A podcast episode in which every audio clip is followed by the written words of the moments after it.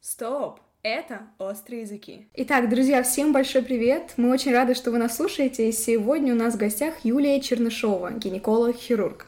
Да, привет, да. Юлия. Мы очень рады, что ты у нас в гостях. Поговорим о твоей работе, профессиональной деятельности и затронем образование. Расскажи, что входит в твои обязанности как гинеколога-хирурга. Привет, привет, девчонки. Очень рада, что вы меня пригласили. Очень э, люблю подобные мероприятия. А, я, да, я гинеколог-хирург, но это не значит, что я провожу все время только в операционной. Я а, достаточно разнообразно провожу свои рабочие дни. А, у меня нет практически выходных, бывает это очень редко. Сегодня у меня выходной, но я сегодня на работе, потому что у меня были осмотры и выписки после операционных пациентов. В общем, я гинеколог-хирург, и сфера моей, моего профессионального интереса, она весьма-весьма такая обширная. Я занимаюсь практически всеми, э, э, практически всеми видами гинекологических операций, от достаточно таких банальных, рутинных э, гистероскопий до mm-hmm. сложных, тяжелых, многочасовых операций по поводу глубокого инфильтративного эндометриоза, по поводу хирургического лечения миомы матки. А, вот отдельная история моей профессиональной деятельности — это эстетическая гинекология, mm-hmm. это различные виды интимной пластики. Это могут быть просто обычные эстетические коррекции лабиопластики. Да, вот зачем приходят девчонки просто поправить э, внешние половые губы, которые могут мешать при ношении тесного белья, при занятиях спортом, эстетически не очень нравится до таких э, достаточно мощных корректирующих операций по поводу опущения, там могут быть лапароскопия, mm-hmm. вагинальная операция. В общем, если бы у меня была возможность, я бы, наверное, вообще не выходила из операционной, но иногда нужно выходить, есть, общаться с пациентами. И три раза в неделю у меня большие консультативные дни, то есть у меня обычно с утра операции, после обеда я иду на амбулаторный прием, смотрю пациентов, которые приходят э, на консультацию перед операцией, смотрю пациентов уже, которые прооперированные приходят на контрольные осмотры, обычные гинекологические плановые осмотры. То есть я работаю врачом 10 лет, естественно, за 10 лет у меня уже скопился такой багаж из моих пациентов, которые со мной из клиники в клинику путешествуют, и я их очень люблю и благодарна им за преданность. Расскажи, пожалуйста, где ты училась? А, моя вообще история эм, поступления в медицинский началась на Алтае. Я сама родилась mm. на Алтае. А, маленький городочек Белокуриха, но его многие, кстати, знают, потому что это курортный город. И это смешная история. Мне все спрашивают, почему э, как бы я стала врачом. Есть ну, такая вот официальная теория о том, что я там очень-очень там люблю помогать людям. Ну, расскажу честно, правда. В общем, когда я еще Отлично. училась в школе, мне мама всегда говорила, хотя мне абсолютно семья, мама всегда говорила, что Юля, надо идти в медицинский, надо быть врачом, потому что врач — это такая нужная специальность, ты себе везде всегда найдешь работу, и в любом, внимании, в любом селе ты будешь вообще вот, востребована. Я все время думала, почему там моим э, ровесникам говорят, типа, иди там а, юридически там будешь или там экономически будешь там работать топ-менеджером, поедешь за границей, а мне все время говорили, будешь работать в селе. Вот, я не понимала, но маму я очень люблю и прислушалась к ней, и огромное ей спасибо за вообще вот, ну, как бы за эту идею пойти в медицинский. Дело в том, что, ну, наверное, а, среда, в которой мы жили, это курортный город, да, наверное, это в большей степени повлияло. И училась я в Барнауле, в Алтайском государственном медицинском университете 6 лет, а, закончила его в 2012 году. А, у меня только теплые воспоминания об этом вузе. Я считаю, что это достаточно профессиональный вуз, и он вполне себе конкурирует со столичными вузами, у нас а, ну, прекрасные преподаватели. И на самом деле, наверное, благодаря вот э, такому высокому уровню подготовки, я, поступила, я потом э, все-таки решила, что Барнаула мне мало, и поехала в Москву. Вот, и поступила в интернатуру в Сеченский угу. университет на бюджет. Я считаю, что да. это прям вот а, отражение уровня, что региональные вузы, они на самом деле нисколько не хуже столичных, и дальше я уже училась в интернатуре в Сеченовском университете на базе больницы, которая сейчас называется э, ГКБ имени Юдина. Mm-hmm. Тоже мои самые вообще теплые воспоминания об этой больнице. И мой А первый э, наставник, это Илья Анатольевич Духов, это врач-гинеколог, доцент кафедры вот, первого меда. Э, это человек, которому я безмерно благодарна за его посыл и настрой меня как специалиста в доказательную медицину. То есть э, вот он был моим наставником, куратором, и самых вот, в принципе, первых дней моей учебы мы обсуждали э, международные стандарты, гайды, доказательную медицину. Тогда, еще 10 лет назад, это не было таким модным э, словом. Сейчас, mm-hmm. прошу прощения, немножко опошлилось, да, доказательная медицина сейчас вот, вот вообще из каждого утюга. Я считаю, что не нужно этим кичиться. Это, в принципе, это, это ну, база. Ну, норма, да да, любого э, вообще достойного грамотного врача. Вот, закончив э, интернатуру по обширству гинекологии в Сеченовке, я уже укоренилась в Москве и начала работать, э, собственно, здесь. Но корнями я солдат. А почему ты решила быть именно гинекологом-хирургом? Есть же гинекологи, которые не делают операции, не проводят их. Почему ты решила именно их проводить? Это вторая шутка про меня. А вообще, поступая в медицинский, я была такая очень э, ю, юная, одухотворенная. Я там мечтала стать нейрохирургом. Yeah. И это вот действительно у меня такая была идея. Я пошла даже на практику после второго курса в отделении нейрохирургии. Там было два э, больших отделения. Одно отделение спинальных болезней, там, ну, позвоночники, другие там все гематомы и так далее.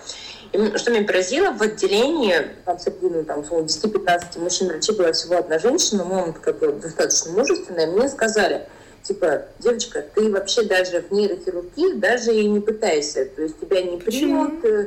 Ты не поступишь, тебя не примут, это чисто такая мужская история.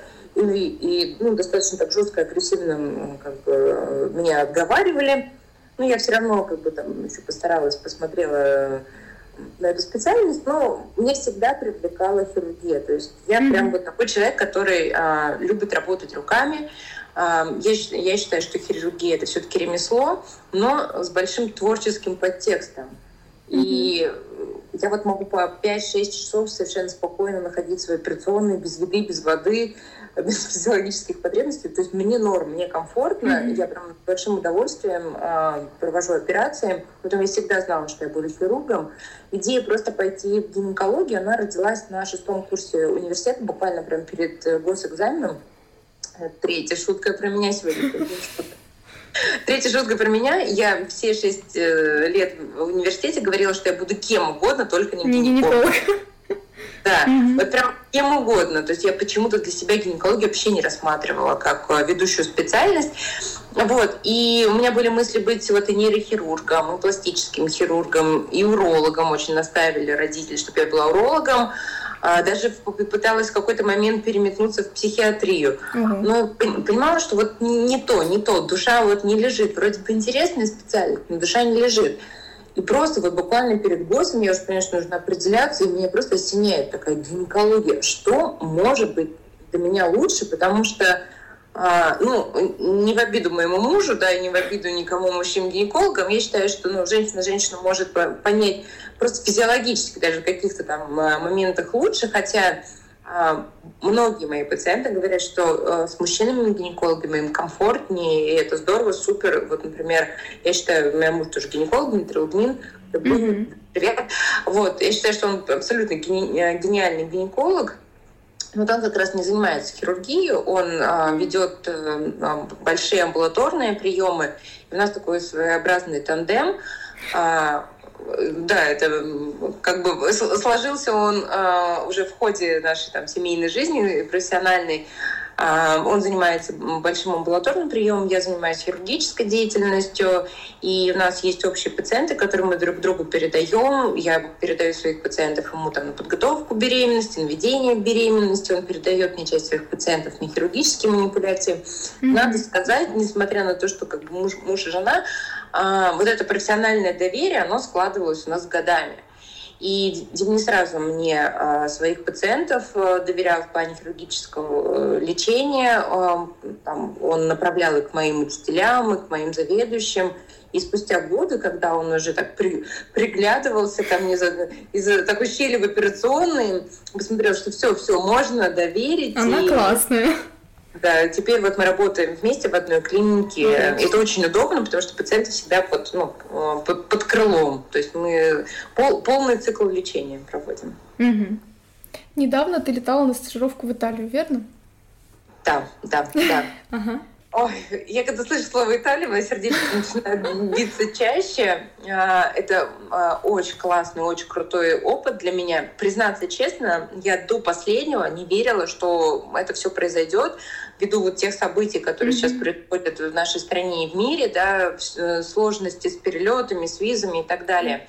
Когда я увидела э, в интернете информацию о том, что будет вот этот интенсивный курс, и он будет в Италии, в городе Авелин, это родной город Марио Мальцони. Марио Мальцони — это один из топовых хирургов в мире, хирургов-гинекологов. Он э, признанный специалист по лечению эндометриоза, входит в президиумы там, многих сообществ. И ты как раз была в его клинике, да? Извини, что да. перебил. Угу. Да, да, да, перебивайте, перебивайте, потому что меня... Я могу бесконечно болтать. Нет, все отлично я увидела, что будет вот этот э, интенсивный вик, э, интенсивный тренинг э, на базе его клиники. У меня просто вот в первую же секунду появилась мысль, я должна туда поехать, несмотря ни на что. Было вот сложно организовать, потому что у меня на тот момент закончился загранпаспорт, у меня не было визы, не было заграничной, ну, никакой карточки, да, которой можно было расплачиваться за границей. А, я начала смотреть, мониторить билеты, это все пересадки, это все очень сложно. Но мы собрались, мы все сделали, сделали паспорт, получили визу, все оплатили, купили билеты, да, пусть это с пересадкой. И, значит, я такая прилетаю в Италию, там сажусь, ищу этот автобус э, до этого небольшого городка Авелина, это там 50 километров от Неаполя, приезжаю туда и такая, фух, я здесь. Невозможно, невозможно. Да, я, я такая, я точно здесь, ну, действительно, там до последнего не верила, но вот, наверное, это одно из э, таких самых ярких событий, не то что последних лет, это, наверное, э, ярких событий в моей жизни, потому что это не первая моя заграничная стажировка была. Я стажировалась дважды а, во Франции, была на курсе по лапароскопии и по интимной пластике, и по лечению держания мочи. Но именно попасть на стажировку к такому метру, человека, вот, mm-hmm вот, э, у которого мы учимся, мы учимся а, по его операциям, по его курсам, по его статьям в журналах, да, то есть это для нас вот абсолютный там один из э, идолов, и вот ты приходишь в его клинику, вот ты как бы с ним живую общаешься, и он такой очень приветливый, добродушный, там делает тебе кофе, дарит тебе там фирменную шапочку, это, ну, помимо профессионального большого как бы подспорья, да, потому что э, стоя в его операционной, смотря вживую, как он оперирует, как э, они организовывают вот весь вот этот лечебный вопрос, вот банально подачи пациента в операционную, до выписки, какие лекарства они назначают, какой наркоз они используют, какие инструменты, какие фишечки, да, просто пообщаться э, с коллегами зарубежными, это, конечно, колоссальный опыт. Да. И это был такой... Э, в общем, есть э, международная ассоциация гинекологов-хирургов, эндоскопистов именно, вот они проводили вот этот интенсивный тренинг, это была и практика, то есть мы прям были у Марио в клинике, а, у нас были и различные там э, занятия на тренажерах, очень много лекций было, причем это абсолютно отличается от того, что преподают у нас mm. в университетах. А, меня, конечно, безумно покорила история, как они э, очень кропотливо, тщательно обсуждают э, базовые вещи, будь ты даже хирургом там, с 10-20-летним стажем, все равно повторение мать учения. Базовые да. вещи нужно периодически повторять, обсуждать. А, не очень много уделяют времени обсуждению осложнений.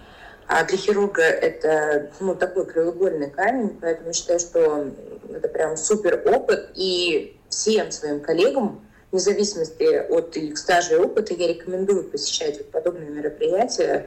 Я вернулась одухотворенная, и следующий шаг, куда я поеду, это будет э, конгресс по эндометриозу в Дубае. Это ежегодное mm-hmm. традиционное мероприятие. Вот, но это уже будет такая просто большая тусовка, то есть не индивидуальная стажировка.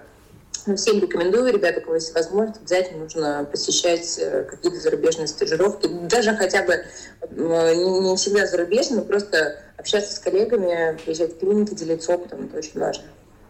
Ты уже немного рассказывала об этом, но давай чуть-чуть поподробнее, какие заболевания ты лечишь? если мы говорим э, и об операциях, и просто о ведении без хирургического вмешательства? Ну, основная моя вот э, главная тема, э, чем я занимаюсь, это хирургическое лечение эндометриоза. Ой, я уже забыла по счету какая-то шутка сегодня про меня. Пятая. Пятая, четвертая. Зарубки, зарубки на ноутбуке ставим. Я когда только начала заниматься хирургией, э, ну, эндометриоз это очень распространенное заболевание. Кажется, что 10% женщин во всем мире страдают эндометриозов, и примерно 50% из них столкнутся с тяжелым эндометриозом, который может вызвать и бесплодие, и спачный процесс, синдром хронической тазовой боли. Вот. И когда я только начала заниматься хирургией, а, этот эндометриоз меня прям преследовал. То есть вот ты делаешь операцию по поводу там миомы, у тебя тут эндометриоз тут же. Ты делаешь операцию по поводу какой-нибудь там э, тератомы, это киста вот э, с жировыми включениями в яичнике, тебя тут опять эндометриоз. И я такая думаю, боже мой, опять этот эндометриоз. Я вообще не хотела им заниматься. Но, признаться честно, это очень сложная хирургия. Это вот такие кропотливые многочасовые mm-hmm. операции, которые но в реальности сопряжены с высоким риском и послеоперационных осложнений, и интраоперационных осложнений. Прям такая тяжелая хирургия. Я такая, блин, опять этот эндометриоз. Я, вот, ну, признаться честно, не всегда хотела им заниматься, но в какой-то момент я сдалась, я поняла, что мне от него не деться. То есть не я выбрала эндометриоз, а... Он выбрал меня. Да, да, это э, серьезно, это так. И я уже по-другому на это все взглянула.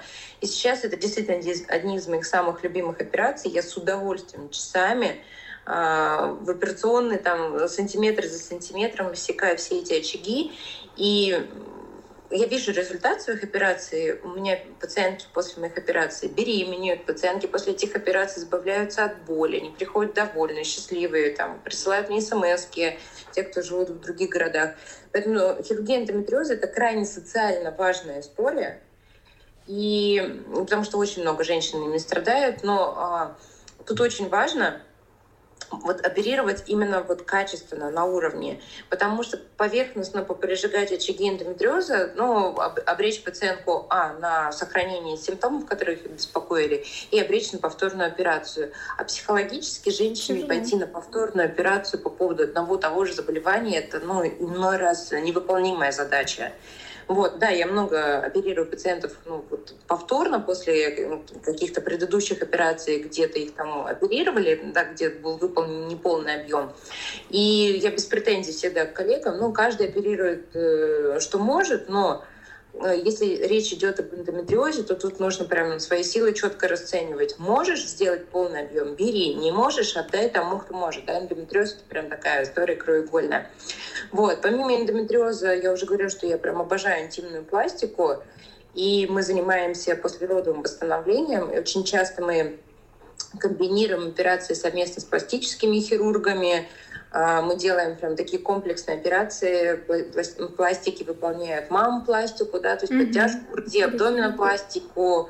Я выполняю коррекцию опущения, а, после родовых разрывов, лабиопластики эстетические. Вот мы часто работаем с Тимуром Хайдаровым. Mm, очень, очень известный да, хирург. Хирург, э, очень его люблю. У него такие всегда классные, сложные операции. Мы часто комбинируем. Ну и с другими ребятами тоже работаем.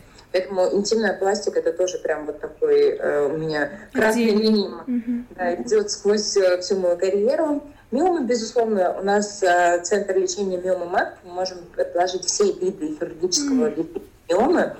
Эмболизация маточных артерий, гистерезектоскопические операции, удаление узлов миомы, лапароскопические операции. Причем мы беремся за реально сложные случаи мы часто используем во время операции такую вот э, фишечку, это клипирование, временное клипирование воздушных артерий.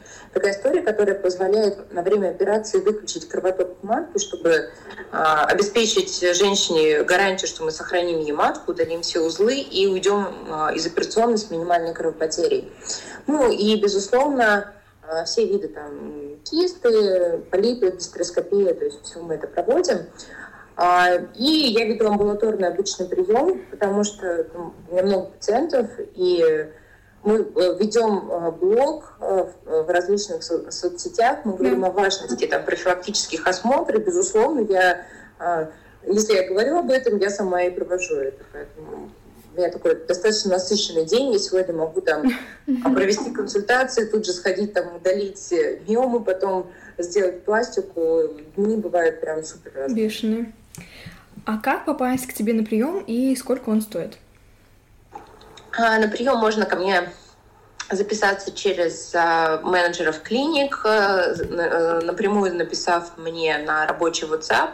А, свои контакты для записи я оставляю в соцсетях, mm-hmm. там, в запрещенных и не в запрещенных. Поэтому можно записаться э, через мой сайт. Есть свой сайт э, laparagin.com. Вот, у меня прием стоит первичный 7 тысяч рублей, в него входит э, осмотр, УЗИ, повторный прием у меня mm-hmm. стоит 4 тысячи рублей, первичный без УЗИ стоит 5 тысяч.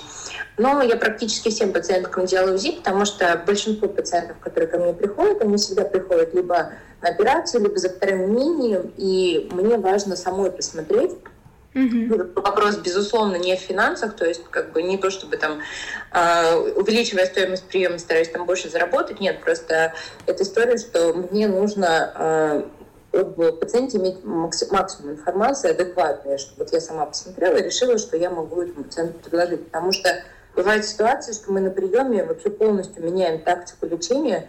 Пациент, например, э, направляют там, знакомые врачи, с которым я работаю из поликлиники, там, с одними идеями, я смотрю пациентку, предлагаю другую идею, созваниваюсь с тем доктором, говорю там, ну, там условно, Марья а давайте мы сделаем вот это, если вы там не будете против, я бы mm-hmm. предлагаю такой вариант. Мы всегда на связи с теми врачами, с которыми вот по поликлиникам я всегда прислушиваюсь к их желаниям, какие-то свои рекомендации даю.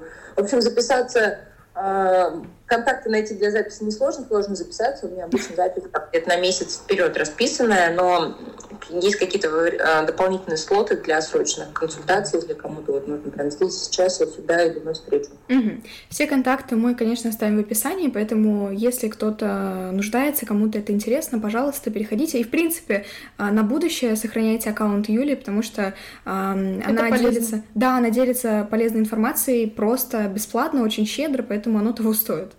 Да. Спасибо, спасибо. Я фанат своей работы, работаю много и с удовольствием. Это твое отношение к делу. Так да. вот, есть ли какие-то хобби, которые наравне с твоей работой повышают уровень дофамина также? Ой, спасибо за этот вопрос, вообще классно. Я совсем а, буквально недавно поняла, что вот как раз ведение блога, соцсетей, mm. это вот переросло в мое хобби, которое прям доставляет мне истинное удовольствие. А, ну, как бы, когда я только это начинала делать, это, наверное, была такая дань моде, все ушли там в соцсети, я тоже там пошла, но времени на это не хватало. А, и в итоге а, я нашла людей, у меня теперь есть команда, у меня есть там замечательная Алена, Доминик, еще девчонки, и у нас есть прям команда, и мы занимаемся вот продвижением в соцсетях. Мы постоянно э, придумываем какие-то фишечки, мы что-то постоянно снимаем, какие-то сессии, у нас какие-то там конкурсы, еще что-то. Я поняла, что мне это очень нравится, я с удовольствием на это трачу свое практически все свободное mm-hmm. время. А, я еще э, занимаюсь английским 3-4 раза в неделю, потому что ну, в нашей профессии, безусловно, Никак. Да, никак вообще без иностранных языков. Вот я с удовольствием занимаюсь английским. Я уже вам сегодня рассказывала. Меня от препода, что не успела за выходные подготовить домашку. Ну, я, я ей обещала, что я не справлюсь. Мы в тебя верим. Вот. Спасибо огромное. Э, у меня есть такое же еще э, зимнее хобби, увлечение катаюсь на горных лыжах. Mm. Вот. И и совсем недавно я пришла к тому, что я все-таки осознанно иду в йогу. Я очень много об этом говорю и на приеме, и в своих в соцсетях. Йога это не просто какая-то физика, это не просто там собака мордой вверх, собака мордой вниз, это философия, это духовные практики, это то, что вообще рекомендую практиковать многим женщинам по многим вопросам, потому что а, йога, что такое йога? Она очень много построена на дыхании. Mm-hmm. Дыхательные практики, ритмичное дыхание — это то, что позволяет типа, медитировать, сконцентрироваться. Это помогает при ПМС, это помогает при нарушениях цикла, при стрессах. А, плюс йога — это отличный способ тренировки мышц тазового дна. Ну, не буду врать, но, наверное, 50% пациентов, которые приходят с теми иными проблемами, я имею в виду не хирургически, естественно, А, проблема очень часто связана со стрессом, но вообще люди, которые живут в крупных городах, ну, сказать, что они там живут не в, не в стрессе, наверное, невозможно. И признаться честно, все такие хотят, э, типа, вот, дайте мне там волшебную таблетку, чтобы у меня там цикл наладился, месячные были не болезни, чтобы я там с мужем не ругалась, все у меня было прекрасно. Ну, к сожалению, так не бывает. То есть это работа, и работа сложная, работа над собой. Я вот очень рекомендую своим пациенткам йогу. И я сама к этому иду вот достаточно быстрыми шагами. Я немного уже начала заниматься, и буквально на днях у нас в доме открылась э, йога-студия, которую очень ждала. Буквально вот э, сегодня я уже планирую пойти на первое к ним занятие. Класс. И насчет зимних увлечений, да, э, те, кто не любит зиму или еще хуже ненавидит ее, для вас лайфхак, попробуйте найти любимые занятия, э, которые можно осуществлять только зимой. Тогда, может быть, все изменится. Это хороший лайфхак. Не я придумала, но, Слушайте, но я вы, пользуюсь. А? Но вы же прямо сейчас меня прочитали на 300%. Да. Я не люблю зиму, я не люблю холод. Да мы все такие, мне кажется. Ну, мало да, я бы с удовольствием жила где-нибудь в Майами.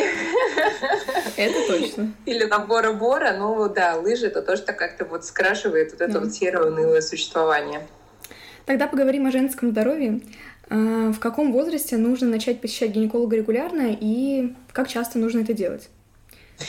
Вот это такой неоднозначный вопрос. Летом мы записывали как раз э, выпуск с девчонками из Института благородных девиц. Мы делали большой mm. выпуск для подростков про гинекологию, про то вообще, как и что, и когда начинать ходить. А, нет каких-то прям вот супер точных сроков. Есть э, в подростковой гинекологии, в детской гинекологии определенные так называемые декретированные сроки, когда мамы должны там привести свою дочку mm-hmm. на осмотр, это перед поступлением в сад, перед поступлением в школу, там сначала менструации. И вообще даже прописано э, по, там, по определенным приказам, чуть ли не там, с 10 лет каждый год ходить. Я считаю, что это не нужно. Я считаю, что когда вот началась менструация, средний возраст наступления менструации 12-13 лет, там в течение нескольких вот, э, месяцев после начала менструации нужно показать э, девушку гинеколога, сделать э, УЗИ через живот и далее просто объяснить Э, девчонке-подростку, как, как должно быть. Mm-hmm. Какие месячные считаются нормальными, какие средства гигиены нужно использовать, а, какие а, проблемы могут насторожить. Ну, то есть не обязательно там 12-летней девчонке водить к гинекологу ежегодно. А когда точно, точно нужно начинать посещать гинеколога, это с началом половой жизни. Mm-hmm. Все начинают вести половую жизнь ну, в, в разные сроки. Кто-то там в возрасте, кто-то там 16 лет, кто-то 28 лет. Это личное дело каждого. Но если вы уже начали вести половую жизнь, то хочу, не хочу, болит, не болит, раз в год нужно посещать. Если вы не живете половой жизнью, то гинеколога посещать тоже нужно, потому что многие гинекологические болячки, они протекают бессимптомно, и к ним относятся ну, та же самая миома и эндометриоз, но мы неоднократно оперировали 18-летних девчонок, 19-летних девчонок там, с миомами по 12 сантиметров, с кистами с огромными. Поэтому я для себя определила так, чтобы это было комфортно, э, и даю такие рекомендации, чтобы это было комфортно, если вы не живете половой жизнью, а, то просто с 12 лет э, посещайте гинеколога, да, потому что это уже будет взрослый гинеколог, mm-hmm. подростковый, это, это взрослая поликлиника, но это более комфортная yeah. история. С 13 лет ежегодно посещайте гинеколога, а, обязательно дополнять осмотр гинеколога УЗИ органов малого таза. То есть не живите половой жизнью просто через живот, без проблем, все достаточно хорошо видно. Вот. Не нужно без жалоб сдавать каждый раз при посещении гинеколога мазки. Ну, ну, это как бы такая устаревшая история. Мазок на флору нужно сдавать только если что-то беспокоит. Вот обычный мазок на флору на выделение, только если там признаки нарушения выделения, молочницы и так далее. Просто так сдавать, приходить мазки точно не нужно. Плановый осмотр, ФУЗИ ежегодно, если ничего не беспокоит. А, есть такой очень важный анализ, про который многие забывают. Это мазок на онкоцитологию. Mm-hmm. Это анализ mm-hmm. матки на раковой клетке. Вот его а, принято начинать сдавать через три года от начала половой жизни. Соответственно, в 16 э, лет девочка начала половую жизнь, значит, в 19 она должна сдавать этот мазок. В 21 год начала жить половой жизнью, значит, там в 24 сдает mm-hmm. Года от начала половой жизни. И там есть определенный алгоритм, если будет интересно, я могу рассказать. В общем, живете, не живете половой жизнью ежегодным посещением гинеколога с 18 лет. Если начали жить половой жизнью раньше 18 лет, соответственно, с началом половой жизни. Угу. Как выбрать своего гинеколога?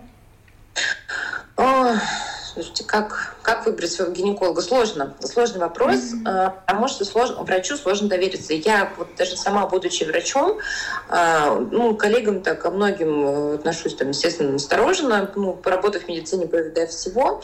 А, наверное, это рекомендации должны быть скажем так, сарафанное радио, то, что там ну, как бы, работает в большинстве случаев, а, но если есть возможность, э, можно там почитать ее отзывы, можно и там зайти, если там доктор ведет в соцсети, должна быть эмпатия. Mm-hmm. Вот должна быть эмпатия, потому что приходят пациентки, рассказывают, что там я ненавижу гинекологов, ненавижу стоматологов, я там боюсь. Ну да, а, а ну, слушай, ничего хорошего в посещении гинеколога в плане там эмоционального комфорта нет. Это действительно это очень интимно. Тебе приходится там раздеваться, обнажаться перед совершенно чужим человеком. И прежде всего, а, как бы, ну, должна быть эмоциональная связь, то есть этот человек э, должен быть тебе комфортен. А, самое главное, гинеколог, вот что вообще вот прям запрещено на а, приеме гинеколога, это осуждение, да. оскорбление вот со стороны врача. Ну, то есть, как бы врач это э, специалист, который должен быть абсолютно объективен да, никаких своих суждений, мыслей, а что ты еще не родила, тебе 30, а что ты еще не родила, там, а что там, вот это вот. Ну, то есть э, врач, он должен быть абсолютно профессионален и должен быть максимально корректен, аккуратен в своих движениях, словах, в осмотрах, для того, чтобы не травмировать э, пациента, не травмировать э, его психологически. Ко мне приходят пациенты, ну, достаточно такие вот молоденькие, там, которые только-только начали ходить к гинекологам, они уже там запуганы онкологией, зап... их там где-то грубо посмотрели, где-то сказали какое-то слово, запугали, поэтому врач должен быть прям супер деликатным. Mm-hmm. И, ну да, наверное, прежде всего это рекомендации подруг, хотя э, тоже такая спорная история, потому что, э, ну, подруга может быть субъективна. Вот ей доктор там, э, там ну, понравился, там сказала ей там какое-то доброе слово, она ну, там, считает его суперпрофессионалом. Он может быть там и не очень-то профессиональным в, э, в профессии, да, там, корректной профессии. Поэтому рекомендации, если есть где почитать про доктора, и вот, ну, прежде всего, наладить эмпатию. Угу. Если есть какой-то список анализов, которые стоит давать ежегодно, то давай им поделимся. Если нет, то просто твои рекомендации, когда мы начали вести половую жизнь или с 18 лет, что точно нужно сдавать? А, давайте начнем э, чуть-чуть забегая вперед. Угу. Если вот вы начали жить половой жизнью, то первое, что нужно помнить, средство защиты от беременности и венерических инфекций должно быть надето на полового партнера до начала полового да. контакта. Это важно. То есть, потому что по глазам э, Конечно. красивого юноши э, или прекрасной девушки никогда не, ты не прочитаешь, э, есть у него какие-то инфекции, либо нет. То есть страсть страстью, а осознанность, она должна быть. Поэтому не забываем там презерватив, презерватив перед началом интимной жизни. Если э, у вас там выстроились уже с партнером такие достаточно доверительные отношения, и вы решили там перейти на новый уровень, в том числе и контрацепции, э, то я рекомендую прийти и мужчине, женщине, девушке, парню сдать прежде всего анализы на половые инфекции и прям с удовольствием друг другу эти бумажечки показать.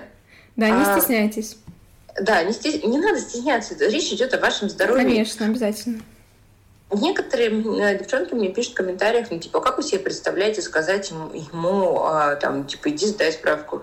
Ну, а ну дорогие мои, ну, как бы речь идет о вашем здоровье. Да. Ну, в этом вообще ничего нет э, зазорного, и нужно быть э, в, в адекватном понятии эгоистом. И всегда думайте прежде всего о себе, поэтому решили, что презерватив пора снимать и там, использовать другие методы контрацепции, прежде всего сходили, сдали анализы на венерические инфекции. Да. Если вас как бы, если мы говорим про плановый осмотр у гинеколога, если ничего не беспокоит, mm-hmm. просто раз в год ходим к гинекологу, обязательно делаем УЗИ, и сдаем вот цитологию, про которую я уже mm-hmm. говорила. То есть это скрининг на рак шейки матки. Если регулярно сдавать цитологию, женщина никогда не заболеет раком. Просто это раз в три года. Раз в три года, Все, да. Отлично. Все. Цитология вот. года. Это э, не очень часто, да. Если да. выявляются какие-то изменения, тогда уже там э, график э, сдачи анализа, он э, там сокращается, то есть мы там наблюдаемся чаще, но если э, предыдущий анализ норм, и нет там ВПЧ, на ВПЧ мы сдаем 25-30 лет, то раз в три года достаточно там, несложно сдать этот анализ. Если изменились выделения, то есть изменился цвет, запах, появился какой-то дискомфорт, зуд, то можно э, сдать анализ на выделение, но обычный банальный мазок на флор, он не очень как бы, там, э, показательный. Лучше сдать расширенный анализ, э, хемофлор либо флороциноз, который прям по пунктикам показывает, что именно привело к нарушению микрофлоры. Mm-hmm. Вот. А регулярно я э, рекомендую еще сдавать анализ, общий анализ крови и анализ на определение железа и ферритина, потому что многих женщин э, беспокоят обильные менструации, mm-hmm. и всегда э, женщина может сама определить обильность своих менструаций. То есть там, с нее льет, она там подкладывает две прокладки, использует тампон, и считает, что это нормально, потому что у нее так типа всегда было, у мамы тоже так было, а это может быть признаком э, какого-то гинекологического заболевания, это может приводить к снижению гемоглобина, поэтому за железом, за уровнем гемоглобина нужно тоже обязательно следить. Ну, естественно, проверять щитовидку, потому что наша страна не очень благоприятна в плане да. Э, заболеваний щитовидной железы, да, многие регионы это йододефицит, щитовидкой нужно а, следить э, тоже обязательно. Ну, в общем, ну, рутинные такие вот э, вещи. Э, после 40 Конечно, список обследований он должен значительно расширяться. Это и маммография должна быть, и биохимия крови, там всякие mm-hmm. профили. В принципе, вообще посетить помимо гинеколога-терапевта было бы не лишним. Но, опять же, терапевт не который просто вот, ну, отмахнется и там выпишет э, направление на анализы, а который индивидуально вот, подберет так называемый чекап. Mm-hmm. То есть вот Типа, у вас там в семье, у, там, у родственников были тромбы, давайте вот мы вас проверим на предрасположенность к тромбу. Да. Или а, у мамы а, было заболевание щитовидки, давайте мы на этом сделаем акцент. Ну, то есть вот такие вот вещи. Хорошо. А, то есть у нас прохождение чекапов в совместке с гинекологом это желательно после 40, ну, не уж необходимость, наверное, не будем так говорить, но желательно. Правильно понимаю?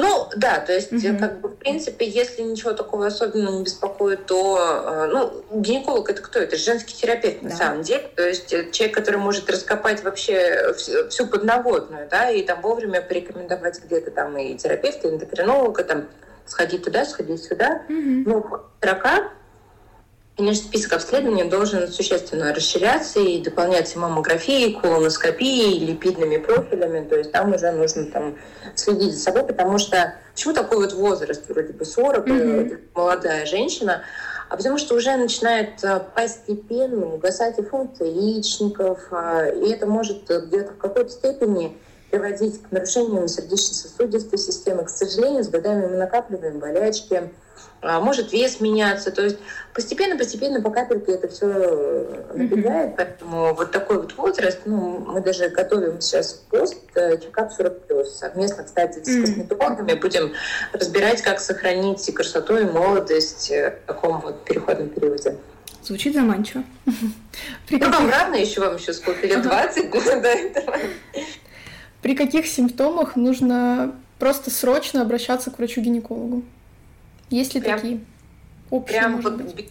конечно, вот прям даже вот не раздумывая, нужно бежать. Если у вас а, случилось а, кровотечение, а, любые а, кровянистые выделения не в сроке предполагаемой менструации, если у вас возникли какие-то резкие схваткообразные боли внизу живота, особенно если там есть задержка менструации, сама по себе задержка менструации, это повод обратиться к гинекологу. Это, наверное, вот топ-3, когда у вас кровотечение не в цикл, либо менструация стала, вот вдруг стала более обильная. Это боли, а, и это задержка менструации. Обязательно нужно обратиться к гинекологу, если изменились выделения. А, обязательно нужно обратиться к гинекологу, если у вас стали появляться боли во время полового контакта, боли при дефекации. Это может быть признаком эндометриоза, такие первые звоночки. Mm-hmm. Вот. А, обязательно нужно обратиться к гинекологу, если нарушился менструальный цикл. То есть вот такие вот вещи, когда вот, ну, лучше не откладывать до лучших времен. То есть это то, что mm-hmm. нужно прям вот сразу и прямо сейчас. А какие в норме выделения должны быть у здоровой женщины, если все хорошо? А, выделения у женщины быть должны, и угу. вот, это нормально. Да, да, да. Не всегда. Вот, хочу отключить э, звук на там, приходящих сообщений, ну, блин, угу. это получается. А выделения в норме у женщины быть должны. А, а почему? Потому что выделение это, это целый комплекс. Они формируются в маточных трубах, в матке, в шейке матки, в, э, в железах, которые выделяются в преддверии, в преддверии влагалища. Они имеют очень важное значение. Выделение — это история про самоочищение половых путей. А выделение — это про увлажнение. Выделение — это про смазку половых органов. Поэтому сухо быть не должно. Угу. И сухо обычно становится с наступлением менопаузы, и там, женщина уже как раз вот приходит с проблемой, стало очень сухо, стало дискомфортно. Вот. В норме выделение может быть до 8 мл в день. То есть вот 8 мл это почти там, столовая ложка, то есть это достаточно много. И количество выделений в течение цикла оно меняется. Если э, сразу после менструации выделений практически нет, они такие беленькие, прозрачные, их мало – в середину цикла к дню овуляции выделений становится прям супер много, их прям вот реально много, они такие слизистые, могут с белыми прожилками, могут иногда э, с небольшими кровянистыми прожилками. То есть прям в дни овуляции выделений прям очень много, они похожи на яичный белок. Потом выделения идут на спад, и там, за несколько дней до менструации они, их становится также побольше, они становятся уже такими желтоватыми, плотными, непрозрачными. Это вот про историю mm-hmm. нормальных выделений за цикл, то есть до 8 мл в день может быть. А вот если они стали вот аномально обильными, либо э, изменился их цвет, то это может быть признак как раз нарушения флоры и повод э, сделать либо кольпотест, либо обратиться к гинекологу. Mm-hmm. Но сухо при регулярном менструальном цикле, прям идеально сухо быть не должно, и не всегда будет оставаться на трусиках, к этому нужно относиться ну, просто вот норм. Ну, так и должно быть. Что-нибудь так день должны быть. Да. Что делать, если у женщины случается недержание мочи? Что делать? Идти к гинекологу. Ну а почему это происходит? Как это возможно решить? Вот прям давайте, а, у меня прям даже к вам, наверное, большая Сегодня прям э, всем нашим слушателям скажем, что, дорогие женщины, давайте вы, пожалуйста, э, будете ходить к гинекологу, если у вас э, случилось э, эпизоды недержания мочи. Почему? Потому что недержание мочи — это не норма. Это э, даже если это было у мамы, у бабушки, у всех подружек, это, это не норма. Это то, что снижает качество вашей жизни. Как правило, а выделение, а, вот непроизвольное мочеиспускание, э, там, непроизвольное выделение мочи при кашле, при чихании, при занятии спортом, сексом а, возникает вследствие повреждения связки, которые поддерживают мочеиспускательный канал. Mm-hmm. Это повреждение оно возникает, как правило, после родов, особенно если это какие-то травматичные роды, особенно если это затяжные роды, либо использование там, дополнительных акушерских пособий, там, шицы и так далее. Вот. Но в большинстве случаев а, недержание мочи имеет наследственную предрасположенность. Поэтому говорю, что в семье там, нередко это бывает. А, это так называемая слабость соединительной ткани. То есть у женщины а, стенки влагалища исходно слабые. Mm-hmm. И происходит провисание мочеиспускательного канала, там изменяется угол, и, соответственно, меняется давление в мочевом пузыре, и при кашле, при чихании уже нет вот этой герметичности, и происходит подтекание мочи. И подтекание мочи, недержание мочи, оно делится на три степени, легкая, средняя и тяжелая. Легкая э, – это самая такая частая встречающаяся ситуация, когда это, ну, может быть, там раз в месяц, два раза в месяц, случайно там чуть-чуть кашлянула, там одна капелька выделилась, это не беспокоит пациенток, либо в течение вообще вот всей жизни ничего не беспокоит, случайно пошла с ребенком, попрыгала на батуте и заметила, что потекает моча. Вот это вот легкая форма. Ну, вот эта легкая ситуация, она достаточно легко корректируется, но это требует от женщины самодисциплины, это требует э, тренировки мышц тазового дна, Mm. Вот, а, это, это э, ежедневные практические упражнения. А, никто ими не хочет заниматься, за редким исключением. Но это сложно, это нужна мотивация, это нужно время на себя. Поэтому я рекомендую, ходите на йогу. Йога – это вообще мотивация для, для многого, поэтому поможет и с недержанием мочи справиться, и в порядке привести. Вот, если а, это средняя либо тяжелая степень, а, как правило, как это понять, это либо ежедневные эпизоды подтекания мочи, либо там 2-3 раза в неделю, либо я смотрю пациентку на кресле, попрошу ее кашлять, чихнуть, и прям выделяется моча на кресле, я понимаю, что это тяжелая форма, то мы уже подбираем более активные методы коррекции. Опять же, все зависит э, от родов, от планов на беременность, от возраста, а если уже нет планов на беременность, и там, пациентка уже там, перешагнула определенный возрастной рубеж, как правило, там, на 40 лет, то мы уже предлагаем хирургическую коррекцию, слинговую операцию, либо лапароскопическую операцию, ну, такую радикально, раз mm-hmm. и навсегда. Если пациентка еще с планами на беременность, то мы уже начинаем колдовать, мы уже там, ну, подключаем комплекс э, процедур, требуем, прям требуем от пациентки самодисциплины в тренировке мышц тазового дна, используем инъекции различных объемообразующих веществ, мы используем различные гаджеты для mm-hmm. тренировки мышц тазового дна, это различные там и миостимуляции, э, и различные варианты там БОС-терапии. Ну, то есть вот прям так вот комплексно подходим, потому что если мы сделаем операцию, пациентка пойдет э, на беременность, то э, тем более там на роды через естественный родовой пути, это может э, ну, как бы не только все наши труды э, как бы, ну, пустить на смарку, но еще может усложнить ситуацию, просто повторно оперировать пациентку по поводу недержания мочи достаточно сложная история, не каждый за это берется, поэтому все индивидуально, от тренировок до слинговой операции. Потому что я очень люблю слинговые операции. Почему? А, она, она такая достаточно медлительная, но уже на следующий день пациентка здорова. Понимаете, вот она 10 лет ходила с мокрыми трусишками, а на следующий день после операции она кашляет, чихает. И все в порядке. И невероятное, да, вот это, вот это вот счастье в глазах, когда она понимает, что она сухая. Да это о, одни из моих любимых операций, потому что они на качество жизни. То есть жить с недержанием можно. Ну как жить, да? Вот именно Конечно. качество жизни. Вот это прям любимые, одни из любимых операций. Давай затронем тему, она сложная для многих и не просто так. Что делать женщине, если а, она подверглась сексуальному насилию или даже изнасилована была, чтобы можно было это доказать а, на приеме у врача и там впоследствии в полицейском участке? Это весьма грустная тема, и она грустная по, по многим а, причинам. Прежде всего, если это случилось, к сожалению, эта ситуация произошла, нужно найти в себе силы и мужество сразу а, обратиться а, к доктору, да, чтобы он провел осмотр и дал медицинское заключение на основании осмотра. Это могут быть ну, признаки механического повреждения, это могут быть и синяки, и ссадины, а, и даже там а, можно взять анализ, если это был незащищенный половой контакт, если сперма попала, то есть можно взять анализ на ДНК, а, для того, чтобы ну, как бы, зафиксировать факт вот этих насильственных действий.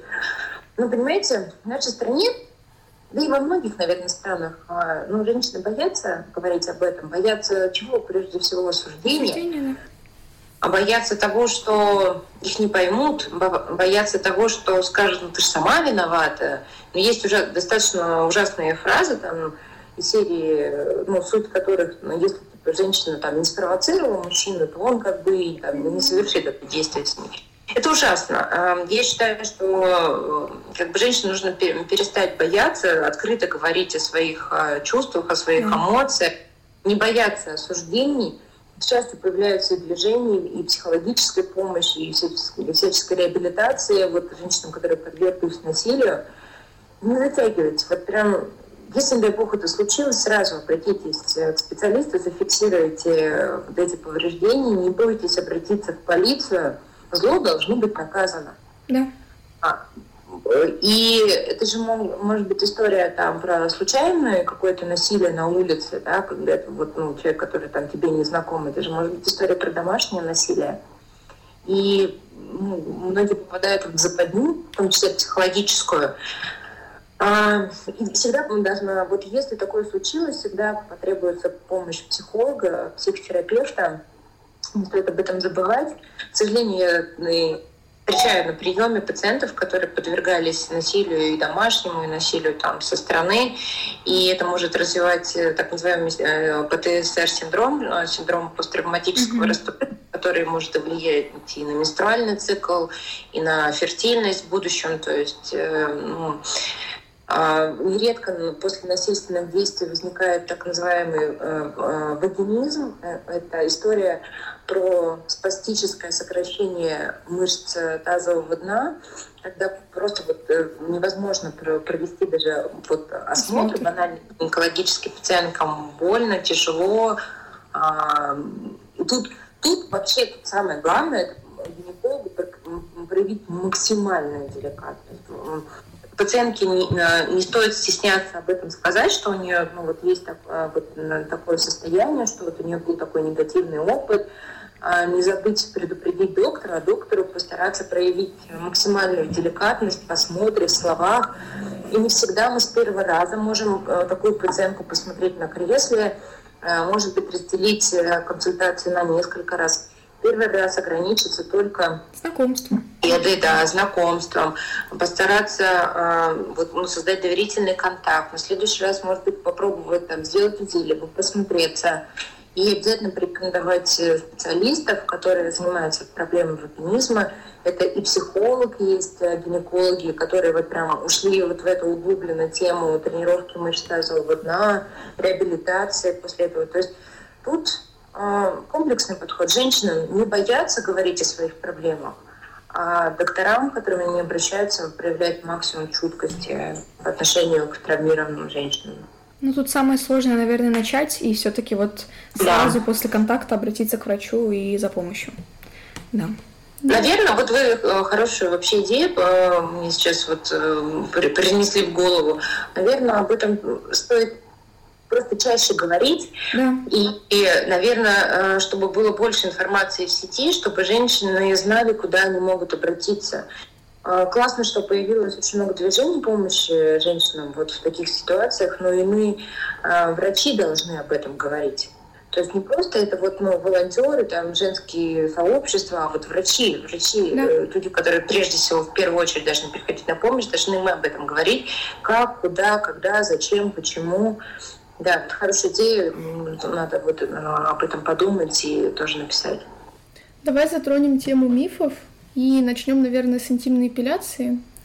Очень много вообще мнений. Кто-то говорит, что это опасно, сто процентов, а кто-то, что безвредно. Нужно разобраться. Давайте разбираться. Буквально сегодня у меня вышел пост э, с моим косметологом, к которому я сама с большим удовольствием хожу. Мы рассказали сегодня про лазерную эпиляцию, потому что этот э, метод эпиляции, э, наверное, как раз вот самым большим количеством мифов оброс mm-hmm. потому что 85% женщин имеют миому матки. Только задумайтесь, 80-85%. Ну, у меня у гинеколога тоже есть миома, я свои секретики все выдала. А, и, соответственно, а, миома, что вот если у женщины есть миома, что она прежде всего слышит? Нельзя загорать, нельзя ходить в баню, нельзя, да, это, да, то есть да. нельзя греться. А тут лазерная эпиляция, а, по мнению многих, лазерная эпиляция чего-то там так э, нагревает, прогревает, что может сам спровоцировать какие-то заболевания. Нет, лично я, лично я рекомендую вот как раз лазерную эпиляцию, потому что это метод достаточно интеллигентный, эффективный, долговременный, и ну, вот я сама предпочитаю, сегодня вот мы поднимали этот пост, просто лазерная эпиляция, она разная, разные э, виды лазеров используются, разные специалисты, безусловно, разные протоколы и так далее.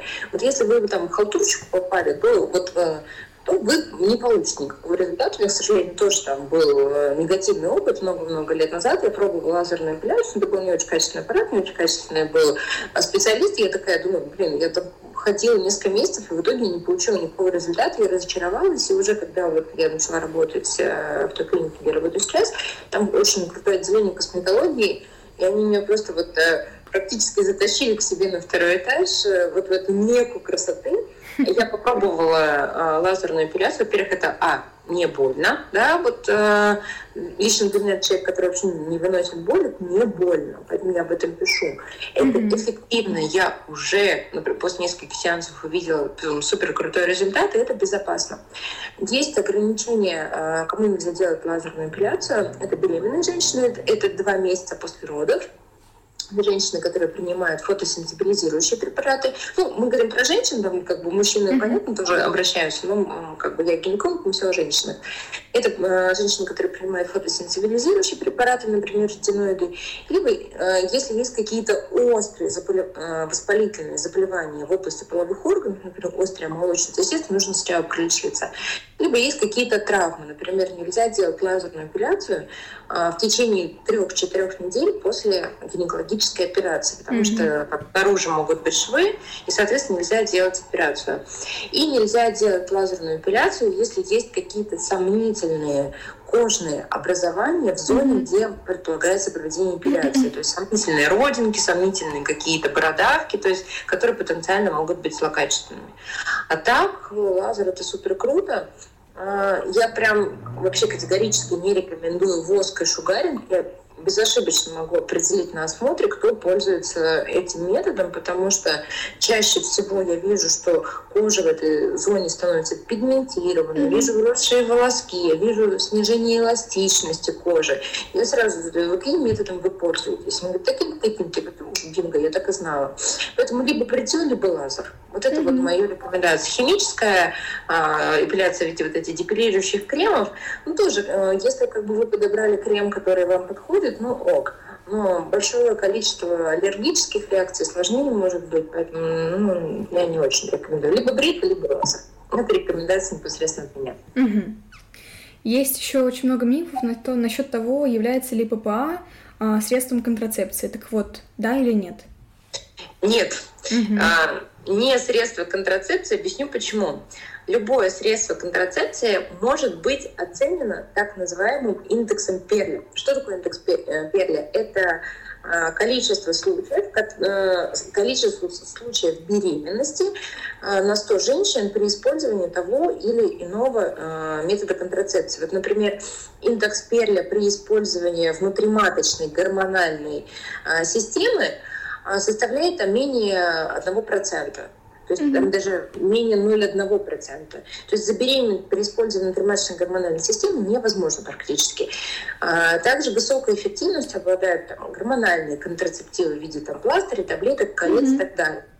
А достаточно высокой эффективностью обладают обычные внутриматочные системы, там, спирали, mm-hmm. но не настолько, как гормональные. Презерватив неплох, да, когда его надевают вовремя. А вот э, ППА его невозможно оценить по этому индексу Перли. Mm-hmm. Это метод, который он ну, такой не попадает ни в одну классификацию.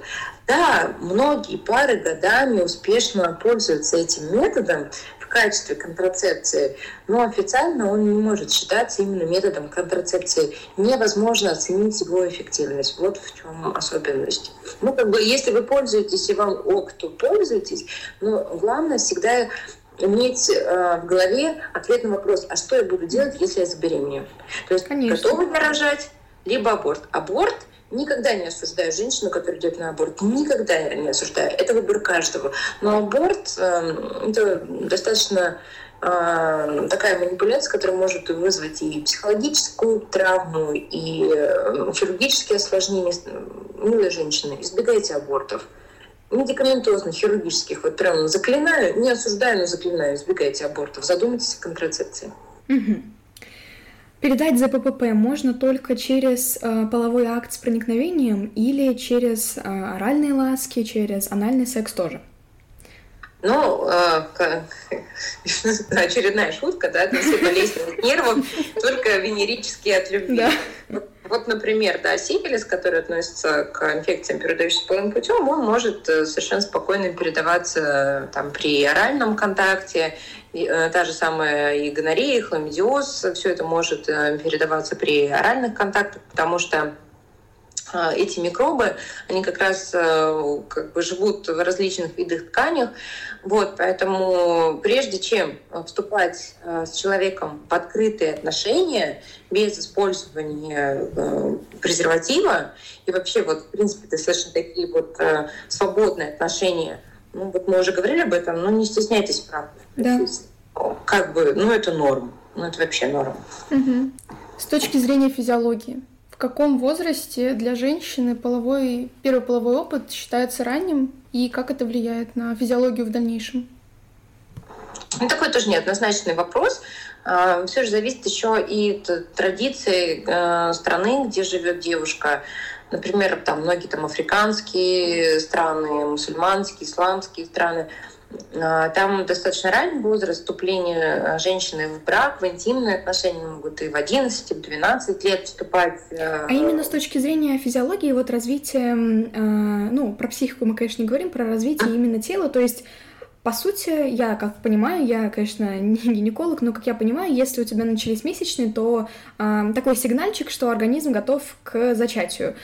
Э, то есть Верно по идее, если откинуть любые предрассудки, любые какие-то нормы моральные, то э, по идее, если у тебя в 11 лет начались месячные, то вполне себе ты готова родить. Получается, что да. так. Угу. Да, я э, как бы тут как бы с точки зрения логики да. все, все как бы совершенно верно, да, как ну. только Но... начались менструации, значит э, репродуктивная система готова, вот, и, соответственно, ну, это, наверное, такая вот дальняя больше эволюция. А, значит, женщина, девушка, девочка вполне себе может там зачать, но не всегда а, девочка в таком возрасте может выносить беременность. Да, конечно беременность. Плюс э, менструальный цикл, он не сразу у всех устанавливается, это может быть и год, и два э, сроки для установления менструального цикла. Э, как бы считается до 16-18 лет э, Mm-hmm. Именно если мы говорим про беременность, mm-hmm. это э, беременность высокого риска. А, то есть в акушерстве есть даже понятие там как бы именно ранняя беременность, то есть это то, что до 16 до 18 лет, что может сопровождаться высокими рисками осложнений в течение беременности, в течение там во время беременности, во время родов. Вот. А что касается, если мы говорим просто про интимные отношения, без планов на беременность, э, то как бы да, условно сначала менструации mm-hmm. организм с точки зрения физиологии к этому готов, а дальше уже решайте сами. Да, но это не призыв к действию. Ни в коем Факт. случае, ни в коем случае. Я даже больше бы в этом случае призвала э, мам э, поговорить со своими девочками, если даже мама не может гинекологу просто, ну, как бы обсудить, что как бы интимная жизнь, она там, ну, на, на мой взгляд, не стоит торопиться вступать в интимные отношения. Опять же, это сопряжено с риском а, тех же самых инфекционных заболеваний. Ну, нужно головой дорасти до вступления в интимную, вот, в интимную жизнь. Вот, вот головой, не на гормонах шпарить, а головой дорасти, чтобы это было осознанно. Да, и для тех, кому интересно о том, как общаться об этом с детьми, у нас э, вышел выпуск про половое воспитание. Там очень подробно об этом, поэтому если нас слушают люди, у которых есть дети, то э, это такая не краткая, но методичка. Здорово, супер. Давай поговорим о том, как правильно подмываться, потому что не совсем понятно. Есть гели для интимной гигиены, есть э, обычные шампуни, есть гели для душа. Что вообще можно использовать? А кто-то говорит, что не нужно использовать ничего, стоит подмываться только теплой водой. Что нам всем делать? Как нам жить? Отлично, как, как нам всем жить? А, ну, э, я не буду говорить за всех да, врачей, я скажу за себя. А, я считаю, что ну, а, мой совет э, гинеколога подмываться просто обычной теплой водой, на мой взгляд, недостаточно, потому mm-hmm. что в течение, мы не говорим про дни менструации, там совершенно понятно, а мы говорим просто про вот, э, обычные выделения, которые появляются в течение менструального цикла, они в себе содержат слизь они в себе содержат э, частички э, отторгшиеся вот э, слизистой, mm-hmm. да, роговевшие чешуйки. Они в себе содержат и кожное сало. Они в себе содержат и бактерии, которые выходят с влагалищными выделениями. Соответственно, это может образовываться и пленочка, и просто водой не всегда удается это достаточно mm-hmm. хорошо убрать. Поэтому лично я рекомендую хотя бы раз в день для интимной гигиены использовать средства, специальные моющие средства. Но говорить о том, что нужно именно прям средства для интимной гигиены с каким-то там брендом, э, с какой-то там кислотой, нет. Тут у меня все достаточно просто, консервативно. Вы можете использовать любое комфортное для вас средство. Mm-hmm. Единственное, рекомендация от меня. А, не нужно а, использовать вот обычные гели, шампуни для душа, которыми вы пользуетесь, такие парфюмированные, парфюмированные с маслами, потому что все-таки интимная зона — это нежная слизистая, и это может вызвать раздражение. Моя рекомендация — используйте гипоаллергенные средства, которые вот э, часто там для пациентов, ну, людей, у которых аллергия, какие-то кожные аллергии, вот они а, максимально нейтральные, без отдушек, с нейтральным pH. Вот средства для а, аллергиков используйте в качестве интимной гигиены, это будет прям супер-супер. То есть это то, что не вызовет э, раздражение. Какие-то специальные средства там, с какой-то молочной кислотой, ну, сори, это больше, это больше маркетинг. А, а водички лично, на мой взгляд, не хватает. Один-два раза в день э, совершайте интимные, э, интимные гигиенические процедуры, но тут супер важно не чем вы это делаете, а как вы это делаете. Mm-hmm. А как это только снаружи. Всегда подмываться нужно только снаружи. Не нужно не промывать ничего изнутри, не нужно там пальчиком убирать выделение, а, не нужно там стараться досуха влагалище изнутри промывать. Ни в коем случае не спринцеваться, не подмываться изнутри не нужно. Это, это нарушает микрофлору, это нарушает кислотность влагалища, это провоцирует баквагенозы, молочницы. Подмываемся всегда только снаружи. Давай затронем тему секса и поговорим непосредственно о том, как избежать боли во время близости и с чем она может быть связана? Да, вот как раз мы начали об этом говорить. Чтобы mm-hmm. избежать боли во время э, близости, нужно, наверное, дорасти до интимной жизни и э, секс воспринимать как непосредственно новый этап отношений между людьми, то есть э, между э, мужчиной и женщиной, женщиной и женщиной, мужчиной и мужчиной, тут без разницы, тут как, э, кому какая комбинация нравится, а, должна возникнуть химия. То есть mm-hmm. люди должны захотеть друг друга. Это должно быть абсолютно обоюдное согласие да, это и, важно. А, ну, нужно помнить, что женщине для а, вступления в непосредственно половой акт требуется чуть дольше времени, как правило, на подготовку, на прелюдию. А, у мужчины может быть все это быстрее, активнее, прилив крови. У женщины тоже должен произойти прилив крови к половым органам, чтобы и выработалась смазка. А, как правило, вот выработка смазки, прилив крови, это все а, как бы обеспечивается именно эмоциональным возбуждением. Да? Тогда женщина будет готова, тогда а, мышцы будут расслаблены, будет э, достаточно смазки, интимный, интимный акт, половой акт, он будет комфортен.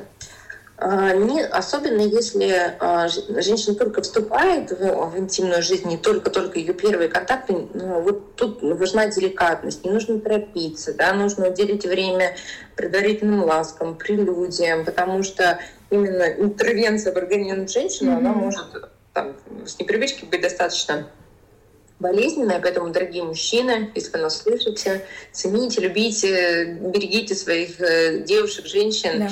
и как бы, ну, вот уделяйте внимание обязательно вот э, подготовке э, к половому контакту.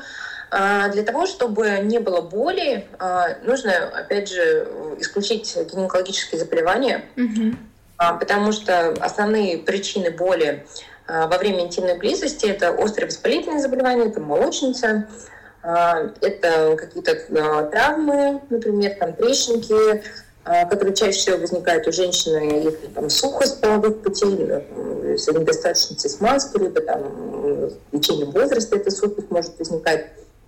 Вот.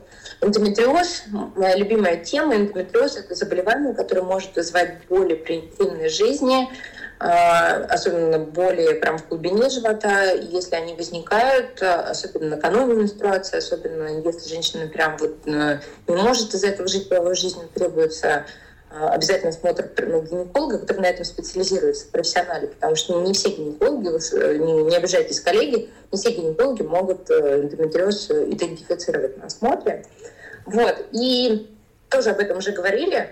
А, есть такое понятие вульводемия. Это боли, которые возникают в области наружных половых органов, они могут быть от э, там, легкого пощипывания до сильнейших кинжальных режущих болей, которые мешают половому контакту. Вульводиния – это, как правило, психологическая история, это психосоматика. Она может возникать э, на фоне э, каких-то ранее предшествующих насильственных действий, она может возникать на фоне там женщина что-то, там, будучи там, условно, там, ребенком, увидела там, там порнозапись mm-hmm. какую-то, э, и ей показалось, что там, условно, мужчина женщина делает что-то там э, нехорошее, агрессивное, это отложилось в ее памяти, и ну, спустя годы это может вот, проявляться вот этой вульводинии, поэтому э, тут нужно дифференцировать, что за боли, органические, психологические, наружные, внутренние, но главное химия. Угу. это главная химия. Почему цистит может появиться после секса? Два момента. Я, если честно, признаться честно, не очень верю в историю, когда урологи рассказывают про транспозицию уретры, про низкое расположение уретры. Ну, вот уж не кидайте меня тапками, коллеги. А, ну, плюс-минус километр, уретра там плюс-минус сантиметр но всех женщин находятся в одном месте, и всегда будет что-то попадать э, из влагалища, выделения всегда будут попадать э, через спускательные каналы, это может провоцировать циститы, поэтому э, это нормально. И если мы даже сдадим мочу, у многих бессимптомно выявится бактерия. Вопрос в чем? Э, цистит после полового акта, так называемый постфетальный цистит, может быть травматичного характера, ну то есть это слишком активный половой акт, ну такой прям страсть захлестнула, либо ну, потому что стенка влагалища и стенка мочевого пузыря, они находятся вместе. И то есть механически может травмироваться стенка мочевого пузыря, ну просто по-русски сказали, намяли, намяли. Mm-hmm. Шейку мочевого пузыря во время интимной э, близости это может проявиться там, через сутки, через двое суток. Mm-hmm. То есть если был слишком интенсивный половой акт. Если было недостаточно смазки, да, когда вот именно произошло трение. Э, если э, было длительное воздержание, э, от интимной близости может случиться э, постскотальный Если была смена партнера, есть не всегда цистит после полового акта – это история про венерическую инфекцию. Это может быть чисто механическая история. И, не, и обычный неосложненный цистит, а, он не требует кучи анализов, он не требует там, а, посещения там, всех гинекологов, урологов и так далее. Это может полечить и терапевт, и уролог, и гинеколог там, буквально там, одним порошочком. Бывает посткоитальный цистит, так называемый рецидивирующий цистит, Э, в парах, у которых есть э, ну, трудности в отношениях. Mm-hmm. Это вопрос э, о недоверии к своему партнеру, то есть особенно если были там эпизоды измены, либо подозрения на измены. То есть женщина вступает в интимную жизнь, может осознанно, либо на уровне подсознания бояться, что этот партнер ее может чем-то заразить, а, бояться, что ей может быть больно, а, либо просто не хотеть этого мужчину, да. А, поэтому рецидивирующие циститы, вот если они случаются практически после каждого полового контакта, обязательно, обязательно должны быть проконсультированы специалистом по психосоматике. Вот поверьте, встречала миллион таких случаев, не все верят, проходят годы, приходит Юлия Викторовна, спасибо, вот правда, ты говорила, вот, э, вот так оно и случилось. Там, расстались, либо проработали проблему, и вот, ну, как бы, все прошло. Поэтому не только это про инфекция. Юль, давай поговорим про анальный секс. Конечно, дело каждого, но с точки зрения физиологии, да или нет, все-таки. Ну, с точки зрения физиологии не очень физиологично, конечно. А, дело все в том, что а, мышца, вот у нас а, она такая там двухкомпонентная, она при постоянном половом контакте может немножко терять свою там, эластичность, может там проявляться это недержание mm-hmm. газов, либо недержание мукала. Слизистая стенка влагалища, э, слизистая стенка прямой кишки, она отличается от стенки влагалища. Она более восприимчива, кстати, к различным инфекциям, в том числе mm-hmm. там, к ВПЧ, к ВИЧ, э, к там, венерическим другим инфекциям. Поэтому с точки зрения физиологии это не самая физиологичная история, все-таки э, исходно природой половой акт придуман для размножения, потом его только адаптировали про удовольствие. Эм, размножение через э, анальный контакт, оно возможно, как вы понимаете, но дело каждого. Мы да. никого не осуждаем. Выбирайте, что нравится.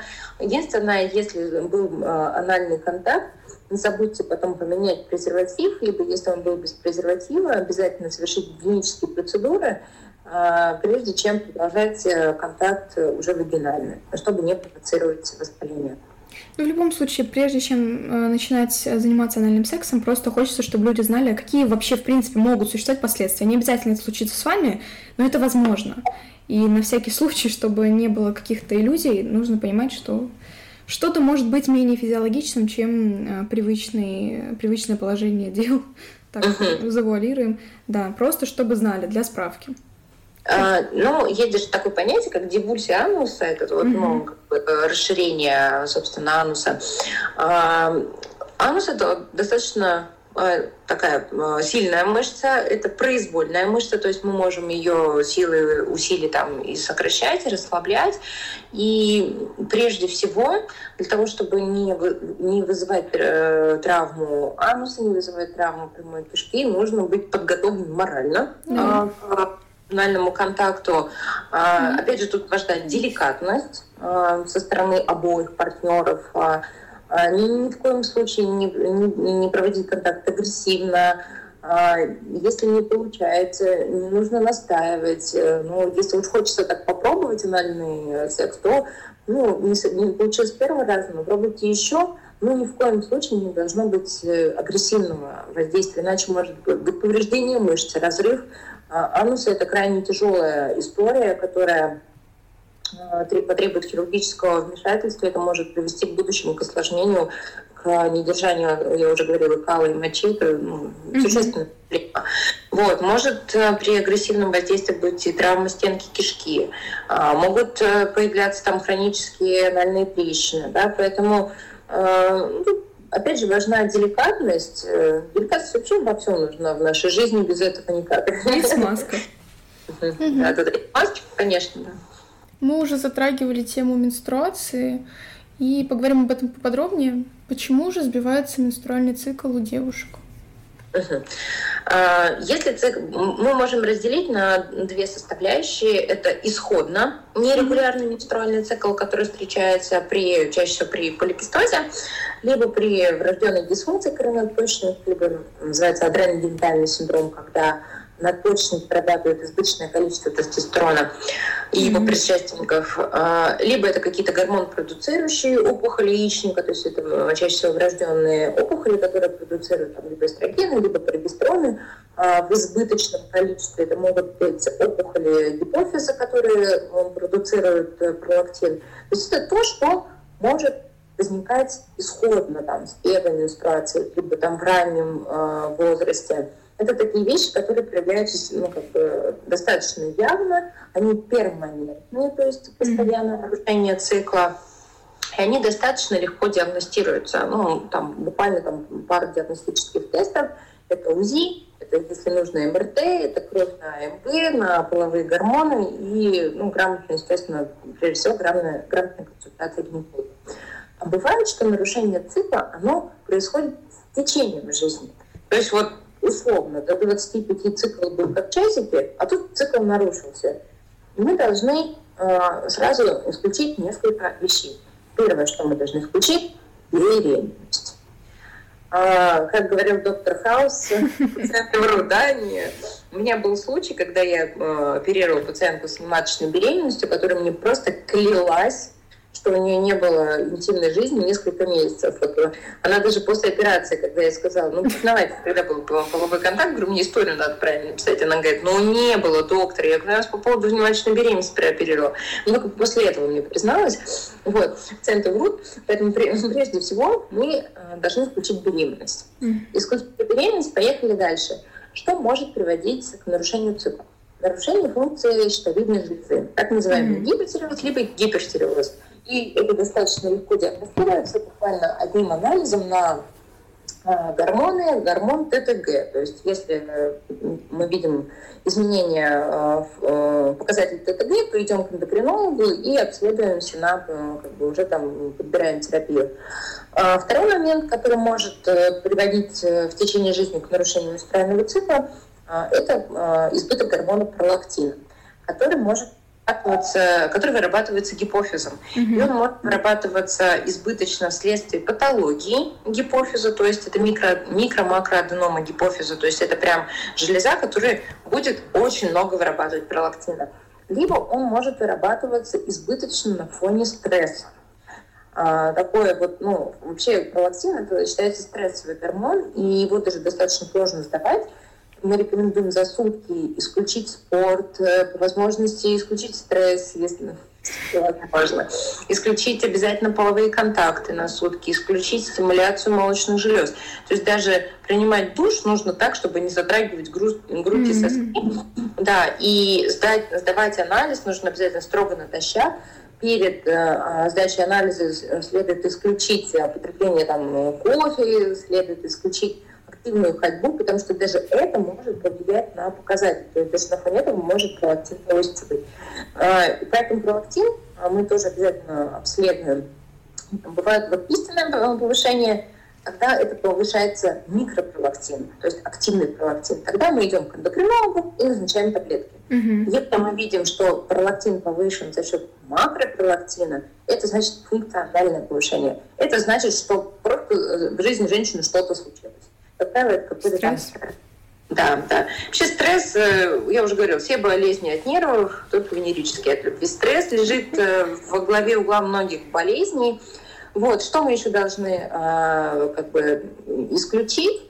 Мы должны исключить синдром раннего истощения яичника, наступающую на паузу. То есть, если мы видим, что женщина сокращается менструальный цикл, Случается а, задержки, мы э, смотрим на яичники по УЗИ, сколько там фолликулов, даем гормоны, МГ, ФСГ, ЛГ ну, там, и так далее, для того, чтобы оценить запас и понять, что это. Это истощение яичников, либо менопауза, а, либо это стресс. Но чаще всего, милые мои женщины, любимые, это стресс.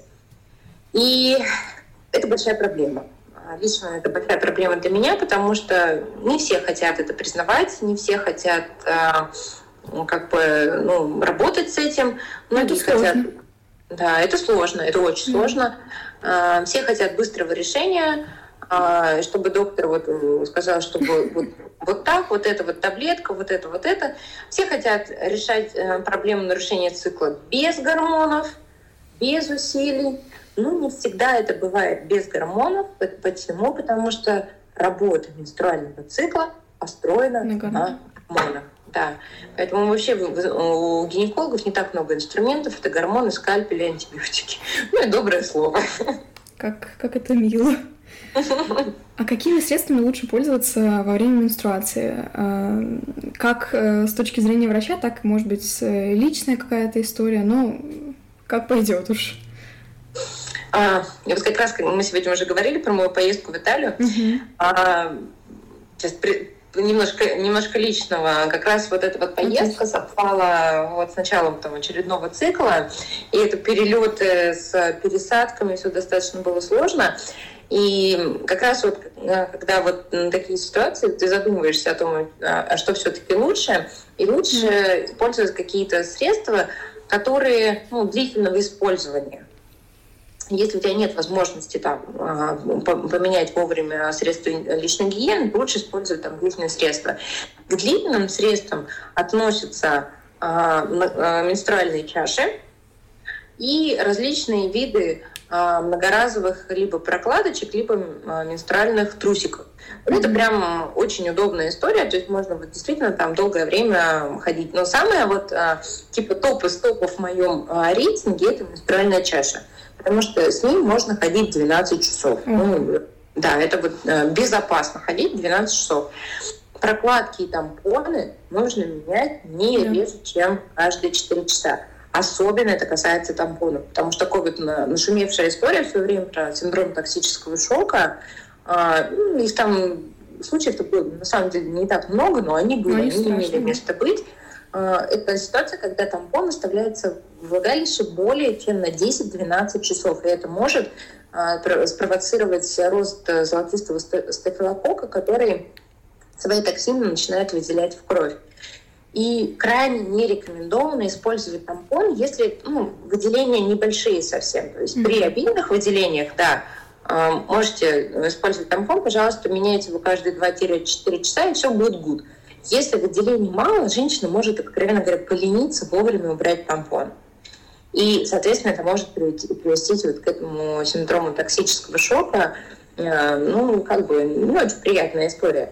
Вот. Э, прокладки э, одноразовые, многоразовые, экологические, там, экопрокладки, либо там прокладки, которые там стандартные, кому что нравится. Но многие вот как раз говорят, что вот ничего в жизни лучшего не было, это менструальная чаша. Да, а как это сложно. А как правильно это... ее использовать? А, есть несколько секретов. Ну, при первом использовании ее нужно обязательно прокипятить. Потом ее нужно правильно сложить. Есть mm-hmm. способ сложить ее в виде буковки S, э, либо сложить ее тюльпанчиком, сжать донышко, ввести э, во влагалище и отпустить. Главное подобрать по размеру, то есть это mm-hmm. ну, тоже консультанты помогают.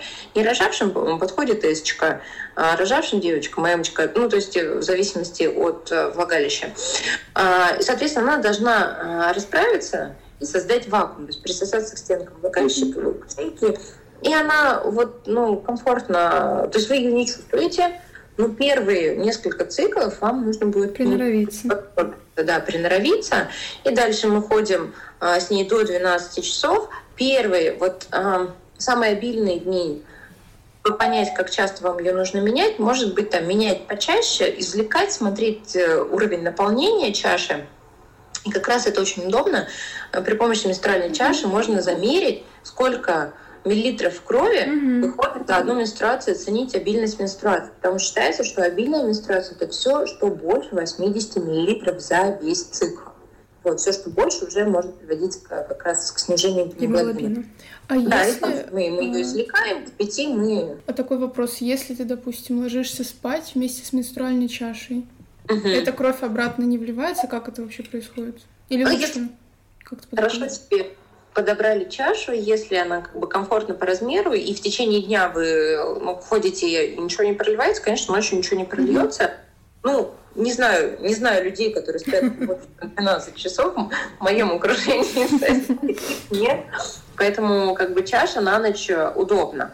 А, но еще, ну, как вариант, на не очень обильные дни можно вот как раз менструальные трусики использовать. Mm-hmm. Комфортно прилегают, они не хлопковые и ну, не вызывают там раздражения, но психологически женщине комфортно, что там... Э, Ничего не никуда не прольется. Угу. Затронем достаточно тяжелый процесс, сложную беременность. А как сделать этот период наиболее благоприятным, как к нему подготовиться? Чтобы это все-таки были, да. рад... были, были радостные периоды, месяцы. Да, согласна, согласна. А, ну, готовиться все-таки к беременности нужно готовиться. Mm-hmm. Почему? Потому что а, ну, мы можем недооценивать состояние своего организма, у нас могут быть какие-то болячки, которые могут себя проявить во время беременности. И подготовка к беременности, открою секрет, это не сходить к гинекологу, сдать мазок на флору. Безусловно, мы идем к гинекологу, безусловно, мы делаем УЗИ, цитологию сдаем, там, мазки на инфекции, это все прям must have, это обязательно. Но подготовка к беременности, она заключается в другом. А, во-первых, а, с медицинской точки зрения мы должны вылечить все хронические болячки. Mm-hmm. Вот есть гастрит, который беспокоит. Сделайте ФГДС, пролечите тот же самый хеликобактер, эрозию в желудке, потому что во время беременности вы ничего уже не сможете сделать. Многие препараты запрещены. А, успейте зубки все пролечить, э, чтобы во время беременности там, не переживать э, за анестезию. Ну, какой анестезиолог, какой стоматолог будет без анестезии лечить, да? А, там, наладьте работу своей щитовидки, а, посмотрите, все ли в порядке у вас с железом. То есть гинеколог в плане подготовки к беременности, он играет маленькую роль. Остальное это вообще... Все что угодно. Да, да, да.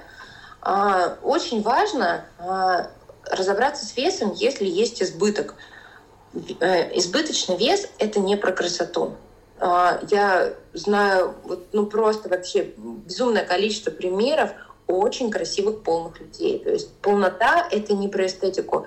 То есть полнота ну, кому как нравится, да, как себя ощущаете, но полнота — это про многие заболевания. И если есть избыточный вес, э, беременность может протекать тяжелее. Это риски и гестационного сахарного диабета, и при эклампсии, и преждевременных родов. Поэтому важно наладить свой вес, важно наладить э, свое питание, важно наладить свою физическую активность. Я, я не очень люблю, вот честно признаюсь, слово вот это осознанность, он такое пошло, пошловатое стало, он сейчас такой там тоже опять а, отовсюду с каждого экрана, но оно на самом деле вот это отражает а, как бы вот подготовку к беременности, нужно подойти, а, вот, что вы готовы не только морально выносить ребеночка, но и физически, да, поэтому витамины, умеренная физическая нагрузка и выбрать заранее очень важно гинеколога, который будет вас комфортно вести за руку через всю беременность, который вас не будет кошмарить анализами, который вас э, ну, не будет ругать за невыполнение каких-то рекомендаций, который вас не будет запугивать. Вам важно выбрать гинеколога, который будет вашим другом. Mm-hmm. Вашим другом вашего будущего ребенка, с которым будет комфортно, который вас будет поддерживать всегда. Что бывает э, задача гинеколога э, во время беременности не мешать нормальному течению беременности. Да. Но вовремя подключиться, если случаются какие-то ситуации, и не запугивать, а поддерживать. И еще один важный момент. Э, во время беременности уже нужно готовиться к родам. И подготовка к родам э, Сейчас вот э, скажу ужасную вещь. Подготовка к родам – это не заключить контракт с роддомом. А подготовка к родам – это найти свою акушерку. Сейчас очень много различных ассоциаций, сообществ именно профессиональных акушерок. А, вот есть, например, там не реклама, но вот акушерство клапан, девчонки классные. А, нужно заранее с ними познакомиться а, и как бы вот с акушеркой именно вести беременности, вести роды. Что в родах главное не врач, в родах важна акушерка, которая поможет и психологически, и физически, и это там массаж промежности, и придержит головку. И тогда роды — это будет приятнейшее воспоминание жизни, а не кошмар про то, что наорали, на живот надавили, разрезали и так далее. Поэтому я говорю, что очень важно найти грамотную акушерку. Благо дело, что сейчас э, таких очень много. Угу. Как вообще, насколько сильно беременность влияет на здоровье женщины? Очередная шутка. Хорошо. Да, Новая да. рубрика. Беременность ни одну женщину не сделала здоровее, к сожалению, как бы это ужасно не звучало. Беременность отражается на а, многих а, функциях организма. А, на фоне беременности могут там после родов а, провоцироваться там опущение, недержание мочи, и там и варикоз, и геморрой и так далее. То есть беременность это прекрасный период жизни женщины, но не всегда про здоровье. Поэтому вот важно готовиться, и важно найти врача, который правильно вот тебя проведет вот через, этот, а, через этот путь. Но а, есть такой миф, что женщины после родов молодеют. А, это, конечно, миф. С точки зрения физиологии никто там не молодеет.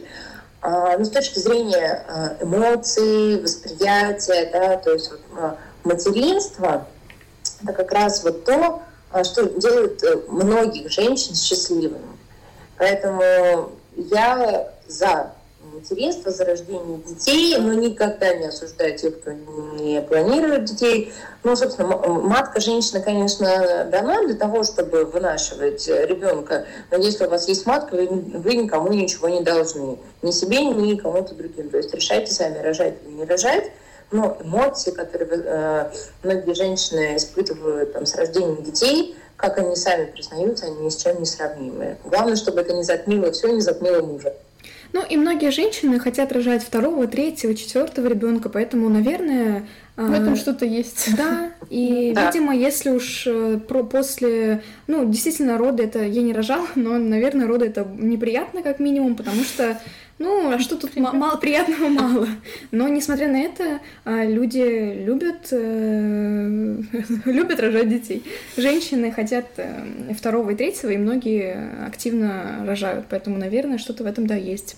Но моя мама говорила, что беременность это для здоровых. Я раньше не понимала, что это значит, но может быть и в этом тоже что-то есть. Ну, а, кстати, вот сейчас перебью. Да. Вопрос, э, почему там э, роды это больно, но женщины продолжают рожать. Это сильнейшая боль, которая забывается женщиной в течение нескольких дней. Почему? А, во время родов происходит мощнейший выброс окситоцина, это mm-hmm. гормон а, любви, привязанности, заботы. Это прям пик вот этого окситоцина, и он просто стирает из памяти большинства женщин э, в, в, в историю про боль. То есть, ну, многие типа, да, да, ну, больно было, да, но они не помнят этой боли. Это все благодаря окситоцину. Все-таки выживать как-то надо. Ну да, кстати, да, про выживание скорее. Да. Тогда давай поговорим о том, что такое аборт, как эта процедура выглядит и какими могут быть последствия для тела после аборта, если он механический, если он медикаментозный? А, я не осуждаю женщин за аборты, но Конечно. я сама не провожу аборты. Mm-hmm. Ну, это мое такое как бы личное решение. А, я считаю, что я как бы достигла того в профессии этого уровня, что я могу выбирать, что делать, что не делать. Я не провожу аборты. Mm-hmm.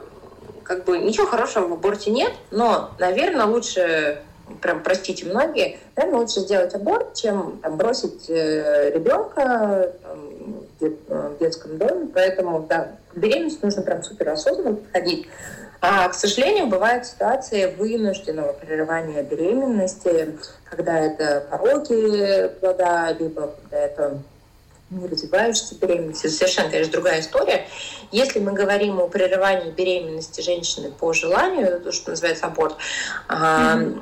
Он может быть двух видов. Это может быть медикаментозный аборт, когда женщина принимает э, таблеточку, которая блокирует выработку ну, гормонов, блокирует рецепторы, то есть э, организм перестает воспринимать определенные гормоны, и через 48 часов она принимает таблеточку, другую, которая вызывает а, сокращение матки, по сути... Выкидыш. Да, по сути происходит, ну, как бы выкидыш, начинается такая обильная менструация. Медикаментозный аборт по желанию, а, он строго ограничен по времени, вот сейчас э, врать э, не буду, потому что не занимаюсь абортами. Вот раньше было такое, что по инструкции можно было проводить аборт только э, до 40, 40, 42 дня задержки. То есть, получается, 42 умножить на, на 7 это до 6 недель беременности. А потом, насколько я знаю, появились ну, такие типа клинические протоколы по фармаборту, и сроки, если не ошибаюсь, до 73 дней повысились. Вот. Если мы говорим про аборт по желанию, то есть там, условно там, до 8 недель беременности а, можно проводить 8 э, недель а, прерывание беременности э, фармакологически. А, это было сделано потому, что фармаборт все-таки сопровождается меньшим риском осложнений, чем хирургический аборт. Хирургический аборт – это именно механический удаление при помощи такого ужасного инструмента передки, удаление вот плодного яйца вместе со всеми оболочками, прям а, с выскабливанием полости матки. И есть женщины, которые делают 15 абортов. И у меня есть такие пациенты, которые приходят, и 15 абортов было. Есть женщины, которые делают один аборт, и после этого они не могут забеременеть, потому что в ходе аборта у нее была необратимо повреждена матка, то есть возникло повреждение вот этого росткового слоя эндометрия, и он просто перестает расти, и он не способен уже принять э, яйцеклетку. Либо происходит сращение а, стенок матки, либо происходит осложнение. Поэтому а, да, есть случаи, когда женщина там, делает бесконечное количество абортов без осложнений. А бывает один аборт просто перечеркивает дальнейшую фертильность э, как бы навсегда. И там, по молодости сделан там 20 лет аборт, э, перечеркивает все, поэтому блин, нужно прям абсолютно точно э, знать, что вы будете делать с беременностью при выборе там, метода контрацепции. Поэтому если, если уж так случилось в жизни женщины, что она а, прибегает к прерыванию беременности, а, как бы, ну, оптимально все-таки медикаментозная с меньшим риском осложнений. Лучше аборт не делать вообще. Угу. Давай поговорим о том, как происходит замораживание яйцеклеток. А, недавно вот была новость о том, что, кажется, в США заморозили яйцеклетки около 30 лет назад, потом их передали в банк, яйцеклетки, оплодотворенные вместе с сперматозоидом, передали в банк, э, где они хранятся, потому что паре они в итоге не понадобились, она не понадобилась. И вот через 20 или 30 лет, я могу ошибаться, пара вот сейчас, в 22 году, эм, забрала оплодотворенную яйцеклетку, женщина выносила и родила здорового ребенка. Как это вообще возможно? Это не укладывается в голове, но да. Это не укладывается в голове. А, ну, если мы вообще говорим про заморозку яйцеклеток, про ЭКО, а, недавно узнала, что, оказывается, даже э, вот в России церковь уже разрешила ЭКО, но типа вроде бы одну попытку. Могу, э, могу даже ошибаться, но вот недавно об этом узнала. То есть ЭКО, вообще экстракорпоральное оплодотворение, а, вспомогательные репродуктивные технологии, это, конечно, прорыв в медицине. Это, наверное, единственное сейчас направление в гинекологии, которое прям супер активно развивается. Если вот гинекология мы там плюс-минус там имеем какие-то там достижения, то вот в репродукции там, конечно, семимильными шагами идет развитие, и там появились различные методики и тестирование эмбрионов перед подсадкой на э, хромосомные заболевания, это, конечно, супер круто. Mm-hmm. Я отношусь к ЭКО очень положительно, потому что э, ну, я гинеколог, я оперирую, я вижу, что происходит, и есть пары, которые не виноваты в своем бесплодии. То есть это не то, чтобы женщина там сделала аборт, и теперь она не может забеременеть. Здесь ситуация бесплодия. Да? когда оно возникает на фоне, например, того же эндометриоза. Ни одна женщина не виновата в своем эндометриозе. Но она не может забеременеть на, самостоятельно на фоне эндометриоза. Есть мужчины, у которых ну, случилось так, что сперматозоиды а, там, не очень подвижны, без плохой там, морфологии. Ну что, этим людям, э, они, э, они не имеют права на рождение детей? Ну, это несправедливо. Поэтому mm-hmm. это, большое достижение, и не все пары виноваты в отсутствии там, своей беременности. Я за, я поддерживаю. ЭКО это то, что имеет огромный опыт. То есть там, а, первому человеку, который, первой женщине, которая появилась путем ЭКО, сейчас чуть, чуть больше 40 лет, она уже сама имеет детей, то есть это, ну, как бы все, все здорово, все супер. ЭКО имеет кучу мифов, там э, история среди знаменитостей, которые там э, заболели определенными онкологическими заболеваниями, пытаются связать с тем, что у них было ЭКО. Ну, ребят, ну нет, но онкология, она везде. То есть, ну, многие люди болеют онкологией, и знаю, что там все сходили на ЭКО. Нет, это все достаточно безопасно, изучено. А, не нужно бояться, если ну, есть такая необходимость прибегать к этим технологиям. Но это, конечно, на уровне чуда. Для меня люди, которые занимаются ЭКО, они прям практически боги. Суть в чем? Суть э, процедуры, что этим занимаются репродуктологи, эмбриологи. Э, когда пара к ним приходит, назначается определенная схема стимуляции овуляции, чтобы в яичнике сразу, в яичниках э, сразу росло несколько фолликулов. Потом под контролем УЗИ из яичников забирают яйцеклетки. Одновременно с этим мужчина сдает свою семенную жидкость, ее там специальным образом отмывают, и уже э, эмбриолог в лаборатории соединяет яйцеклетку и сперматозоиды. То есть э, это если мы говорим про ЭКО с собственными э, ацидами, собственными сперматозоидами. То есть это абсолютно ваш ребенок, просто он, э, сперматозоид и яйцеклетка не в струге встретились, а в лаборатории у эмбриолога. Ну, ребенок это абсолютно такой же. Конечно. Это ваш ребенок, он ничем не отличается от других детей. Вот, бывает ситуация, когда а, пара прибегает к донорским либо яйцеклеткам, либо к донорским сперматозоидам, то есть на 50% э, это может быть там а, теоретически там, э, ребеночек э, не ваш, но это же не важно. Важно же, ну, вот чтобы вы его любили как, как своего. То есть дети, нет, но есть же выражение, нет чужих детей. Вот. И можно сразу получить несколько эмбрионов, а, и, как правило, сейчас уже не делается пересадка эмбрионов сразу после оплодотворения. То есть, когда яйцеклетка встречается с сперматозоидом, образуется эмбрион.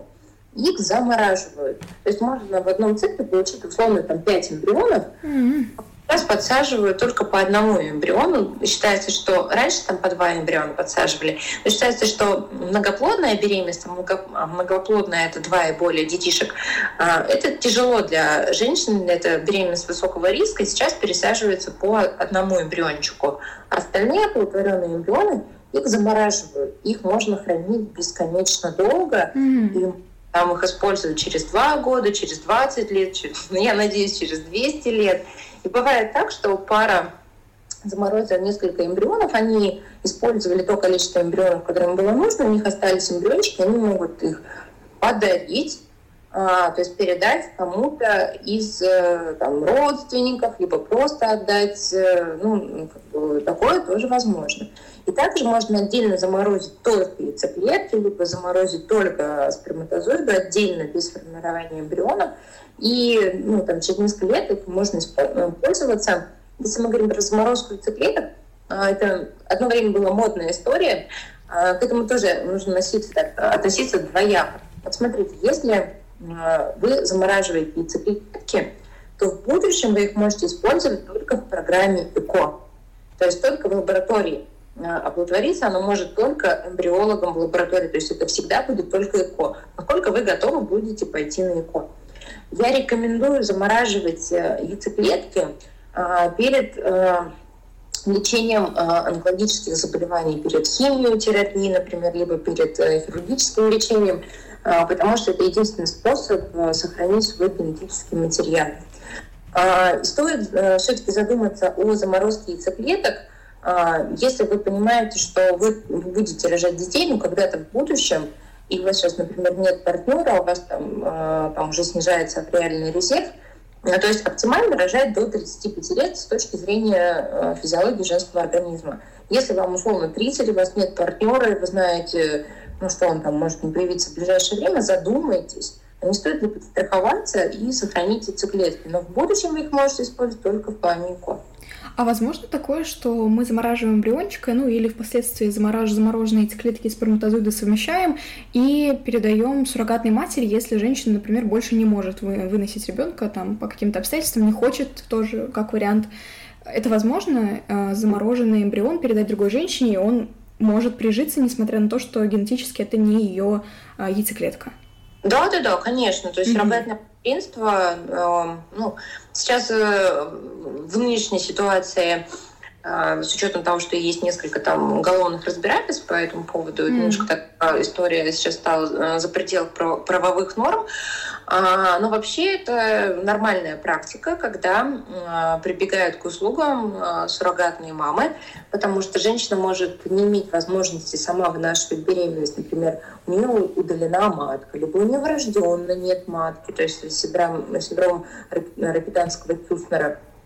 Вот, либо вынашивание беременности для нее может быть угрозой жизни. Например, если условно у пациентки там была женщины ну, условно, там, тромбоз тяжелый. Mm-hmm. И беременность это всегда а, повышенный риск тромбоза, и ну, там, не каждый готов рисковать своим здоровьем. Либо там ну, другие какие-то ситуации, там, тяжелая форма диабета. И в этом случае да, можно прибегнуть к услугам суррогатной мамы. Это, правда, очень дорого, а, но иногда это единственный выход из ситуации. Ну, знаю случаи, когда а, просили родных сестер понашивать э, деток в семье такой тоже был неплохой вариант. Ну, кто что выбирает, да, это дело каждого. Что такое замершая беременность и как это происходит? А замершая беременность – это беременность, которая в определенный момент перестает развиваться э, по разным обстоятельствам. Она может замереть на шестой неделе, на восьмой неделе, может, к сожалению, э, замереть там, на 27 неделе. А чем позже беременность замирает, тем эта ситуация психологически сложнее для женщины, это, э, это тяжелее для разрешения этой ситуации. То есть если беременность замерла, то требуется ну, уже как бы прерывание ее дальнейшего течения. И в зависимости от сроков это может быть либо медикаментозное прерывание беременности, либо хирургическое прерывание беременности. Чаще всего беременности замирают на малых сроках, это там, на сроках до 8-9 недель, и если беременность замирает на этом сроке, это, как правило, хромосомная патология плода, то есть неправильно оплодотворившаяся яйцеклетка. Mm-hmm. Она может оплодотвориться неправильно если ну, ну, произошло просто повреждение либо яйцеклетки, либо сперматозоида, либо если у э, родителей есть врожденные хромосомные мутации, которые они могут передать по наследству, тогда беременность может э, замирать. Беременность может э, замирать, если происходят какие-то внешние воздействия, например, воздействие радиации, либо прием некоторых лекарственных препаратов. А беременности могут замирать от травмы механической, какой-то, например, там, там авария, либо какой-то удар, может быть. Ну, э, все зависит от э, как бы, причины, зависит, мы можем предсказать, предугадать в зависимости от сроков. Если это до 12 недель забирает, забирает беременность, скорее всего, хромосомные патологии, mm-hmm. правило, там, к 8 неделе уже прекращает свое развитие. Если беременность замирает на больших сроках, 16, 20, 25 недель, то это, как правило, либо грубые пороки развития плода, либо это а, а, нарушение свертываемости крови, тромбоз плаценты, когда а, ребеночек э, перестает э, получать э, кровоснабжение и, к сожалению, он погибает. Это тяжелая история, никому такого не желаю. Ну и, естественно, инфекции тоже могут приводить, какие-то серьезные, там, типа сифилис и так далее, тоже могут приводить к замиранию беременности. И в таких случаях тоже происходит абортация. То есть мы да, mm-hmm. да, да. А, ну, две секунды вас отвлеку. Вот есть, например, там, условно назовем это американский опыт, заграничный опыт, когда а, там ждут неделями, когда беременность выйдет сама. Я абсолютно это не поддерживаю. А, и у меня есть пациенты, которые прилетали с другой страны mm-hmm. для того, чтобы им в России проводилось формирование беременности именно замершей беременности. Это не аборт по желанию. Там, да, конечно, вынужденный. Потому что когда беременность замирает, начинается ее обратное развитие. Это инфекционный процесс, mm-hmm. это воспалительный процесс, это может приводить к метроэндометриту, это к серьезное воспаление матки. И, а, естественно, я как хирург а, много раз делала прерывание беременности вот именно по, по поводу замершей беременности. И вот все мои истории про осложнение а, перфорация матки, повреждение стенки матки, они как раз были при вот этих замерших беременностях. Не всегда эта история про, про подготовленных пациентов, которых мы там заранее консультируем, готовим антибиотиками, специальными препаратами. Достаточно, я работаю в, э, ургентной хирургии, когда ты ночью по дежурству, к тебе поступают пациенты там, с кровотечением и так далее, и ты там проводишь эту манипуляцию, а на фоне воспаления стенки матки становятся тонкими, рыхлыми, они становятся похожими на кисель, и травмировать эту стенку даже не требуется никаких усилий. Вот просто одно движение, и уже стенка повреждена. Поэтому я не поддерживаю историю там подождать, пока а, Конечно. Это, к сожалению, это требует э, активных действий, но чаще всего это можно провести медикаментозно. Вот это хорошие новости. Угу. Давай будем немножечко близиться к концу и начнем э, с темы семьи. Ты замужем, и твой муж тоже гинеколог. Как вы уживаетесь в одном доме с такими графиками, с такой профессией? А, вот в чем секрет счастливой жизни. Да, да, да, шучу, конечно. Мы на самом деле вместе работаем, mm-hmm. но мы не 24 часа в сутки вместе. Я считаю, что у людей должно быть свое пространство. А, мы познакомились на работе, да, мой муж гинеколог, ну, мы тогда не работали вместе, но вот работа нас э, свела, мы вместе уже пять с половиной лет. Я считаю, что как бы у нас там идеальный союз э, в плане и профессии, и там в плане наших жизненных отношений. А, мы друг другу помогаем, поддерживаем, мы всегда обсуждаем э, сложные случаи, э, как бы с друг другом советуемся, мы поддерживаем друг друга в профессии, поддерживаем друг друга в наших там социальных проектах. А, но мы оба много работаем, действительно это так. Мы иногда просто видимся только вот вечером, когда я работаю там, в двух клиниках, а мы можем там работать в день в разных клиниках. Я там, могу приехать домой поздно, и мы видимся только вечером. Но э, все выходные дни мы стараемся проводить вместе, стараемся проводить активно. А у нас есть общие увлечения, те же самые горные лыжи.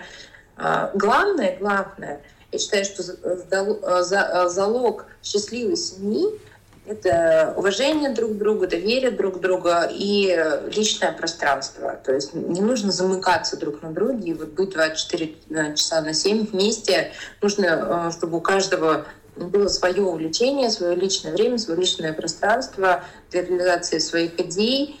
И нужно поддерживать свою, свою половинку в этом. Я считаю, что это вообще залог всего. Я согласна. А еще вы оба ведете запрещенную соцсеть с картинками. Да, да, да. И вы... И незапрещенные тоже. Да, и незапрещенные тоже. А, так вот, вы, получается, блогеры, и как это возможно, как вы так тоже взаимодействуете? Два блогера в семье. Да. Не к беде.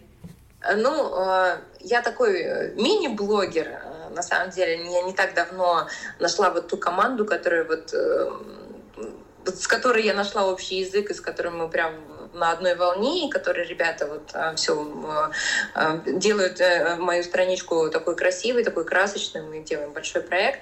Мой муж, он давно вообще вот э, в медиа, в соцсетях, он у него его сайту больше 15 лет. Это сайт Совет гинеколога. Это вот один из таких первых сайтов. Он э, написал несколько книг, и он вот ведет как раз активный блог, у него много подписчиков, и он, конечно, мне помогает э, в развитии социальных сетей, и мы обмениваемся и подписчиками, и пациентами. Я считаю, что очень здорово, потому что ну, мы стараемся не просто красивые картинки делать, а мы стараемся вот прям максимум полезной информации да, это доносить для женщин, и это работает.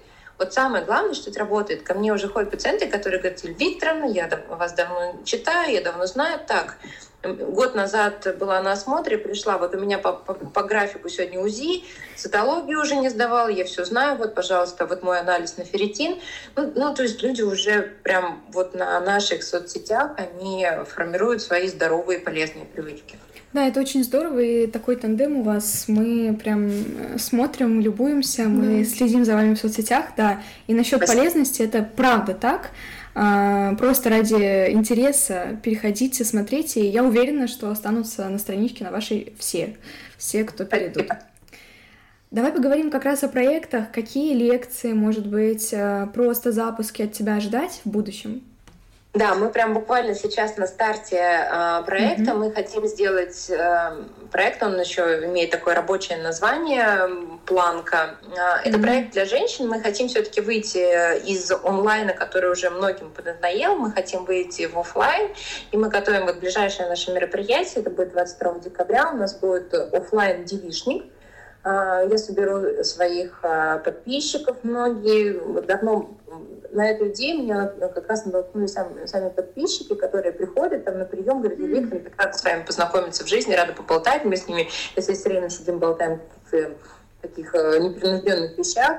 А многие писали, что да, вот неплохо было бы вот как-то вот встречаться, общаться, и мы решили вот как раз запустить э, цикл вот таких офлайн встреч. И первая она будет 22 декабря. Соберутся подписчики, соберутся мои друзья. А, у нас будут будет выступать эндокринолог, э, рассказывать про то, как сохранить свое здоровье. Будет э, выступать косметолог, который будет делиться э, секретами красоты, вечной молодости. У нас будет парфюмерный стилист, который раскроет секреты ароматов, расскажет, как можно подобрать свой индивидуальный гардероб. У нас будет винная дегустация, и фуршет. Mm-hmm. То есть мы прям решили сделать предновогодний девичник, mm-hmm. просто немножко а, порадоваться, внести позитив в нашу непростую жизнь, а, несмотря ни на что, несмотря на события, которые а, происходят в мире, нам нужно жить, нам нужно делиться эмоциями, радостью своими близкими. Жизнь, она мимолетна, она скоротечна. И мой девиз «Живи сегодня». Вот а, нужно сегодня, сейчас быть благодарны э, и своим друзьям, и своим, вот я говорю по себе, своим пациентам за то, что они есть, и вам за то, что вы меня сегодня пригласили. С вами очень интересно сегодня было. То есть надо вот жить сейчас, не откладывать на потом, делиться эмоциями, радостью. Я надеюсь, что у нас получится. И в будущем мы планируем э, такие встречи ежемесячно. У нас будет mm-hmm. у нас уже запланирована йога, у нас запланированы и различные консультации, такие вот ну, кружки с психологом. В общем, мы планируем такой глобальный офлайн проект Я прям вся на позитиве. Это, сегодня вот как раз мы встречаемся, у нас там обсуждение афиш и так далее, так что жду вас тоже. Прям захотелось, да, очень захотелось. Про, продекларировала прямо. Это будет в Москве, да? Да, да, да, это mm-hmm. будет в Москве, это будет такое арт-пространство, у нас уже там работает декоратор, в общем, я, я думаю, прям, я прям уверена, что это будет супер классно. Не сомневаюсь. Ну и будем завершать наше интервью финальным вопросом. Завидуешь ли ты людям, которые не понимают, что происходит? Не завидую, не завидую, потому что рано или поздно все закончится, и как бы, понимаете, нужно из любой ситуации выйти вообще вот с каким-то пониманием. Э, э, ну, все проходит, и это тоже. И с чем ты выйдешь, с каким, э, с, груз, с грузом на совести, с грузом вообще по жизни, надо вот быть везде, всегда, и надо все понимать, и все пивары, все все понимают, да? Да, чем больше, тем больше, как говорят. Да. И делать, творить добро и делать наш мир лучше. Вот это обязательно. Да, мы будем завершать. Спасибо тебе большое. Спасибо, что ты пришла, потому что э, я думаю, что никто не сомневается после этого интервью, что твой график действительно очень плотный. Ну и э, в твоих соцсетях это наглядно отражено то, чем ты занимаешься, твои операции и все о твоей профессии, конечно, будет там. Мы обязательно прикрепим все ссылки. И большое тебе спасибо за то, что ты так много и щедро поделилась. Да, так э, подробно. Да, значимой на все вопросы. Спасибо. Очень важно. Спасибо, что позвали, спасибо, что пригласили. Я вот, когда вы мне написали, пригласили, я не сомневалась э, вообще ни минуты, потому что считаю, что вы очень большое, важное дело. А, повышение популярности, повышение грамотности среди а, пациентов, но будем честны, а, спасение утопающих — дело рук самих утопающих.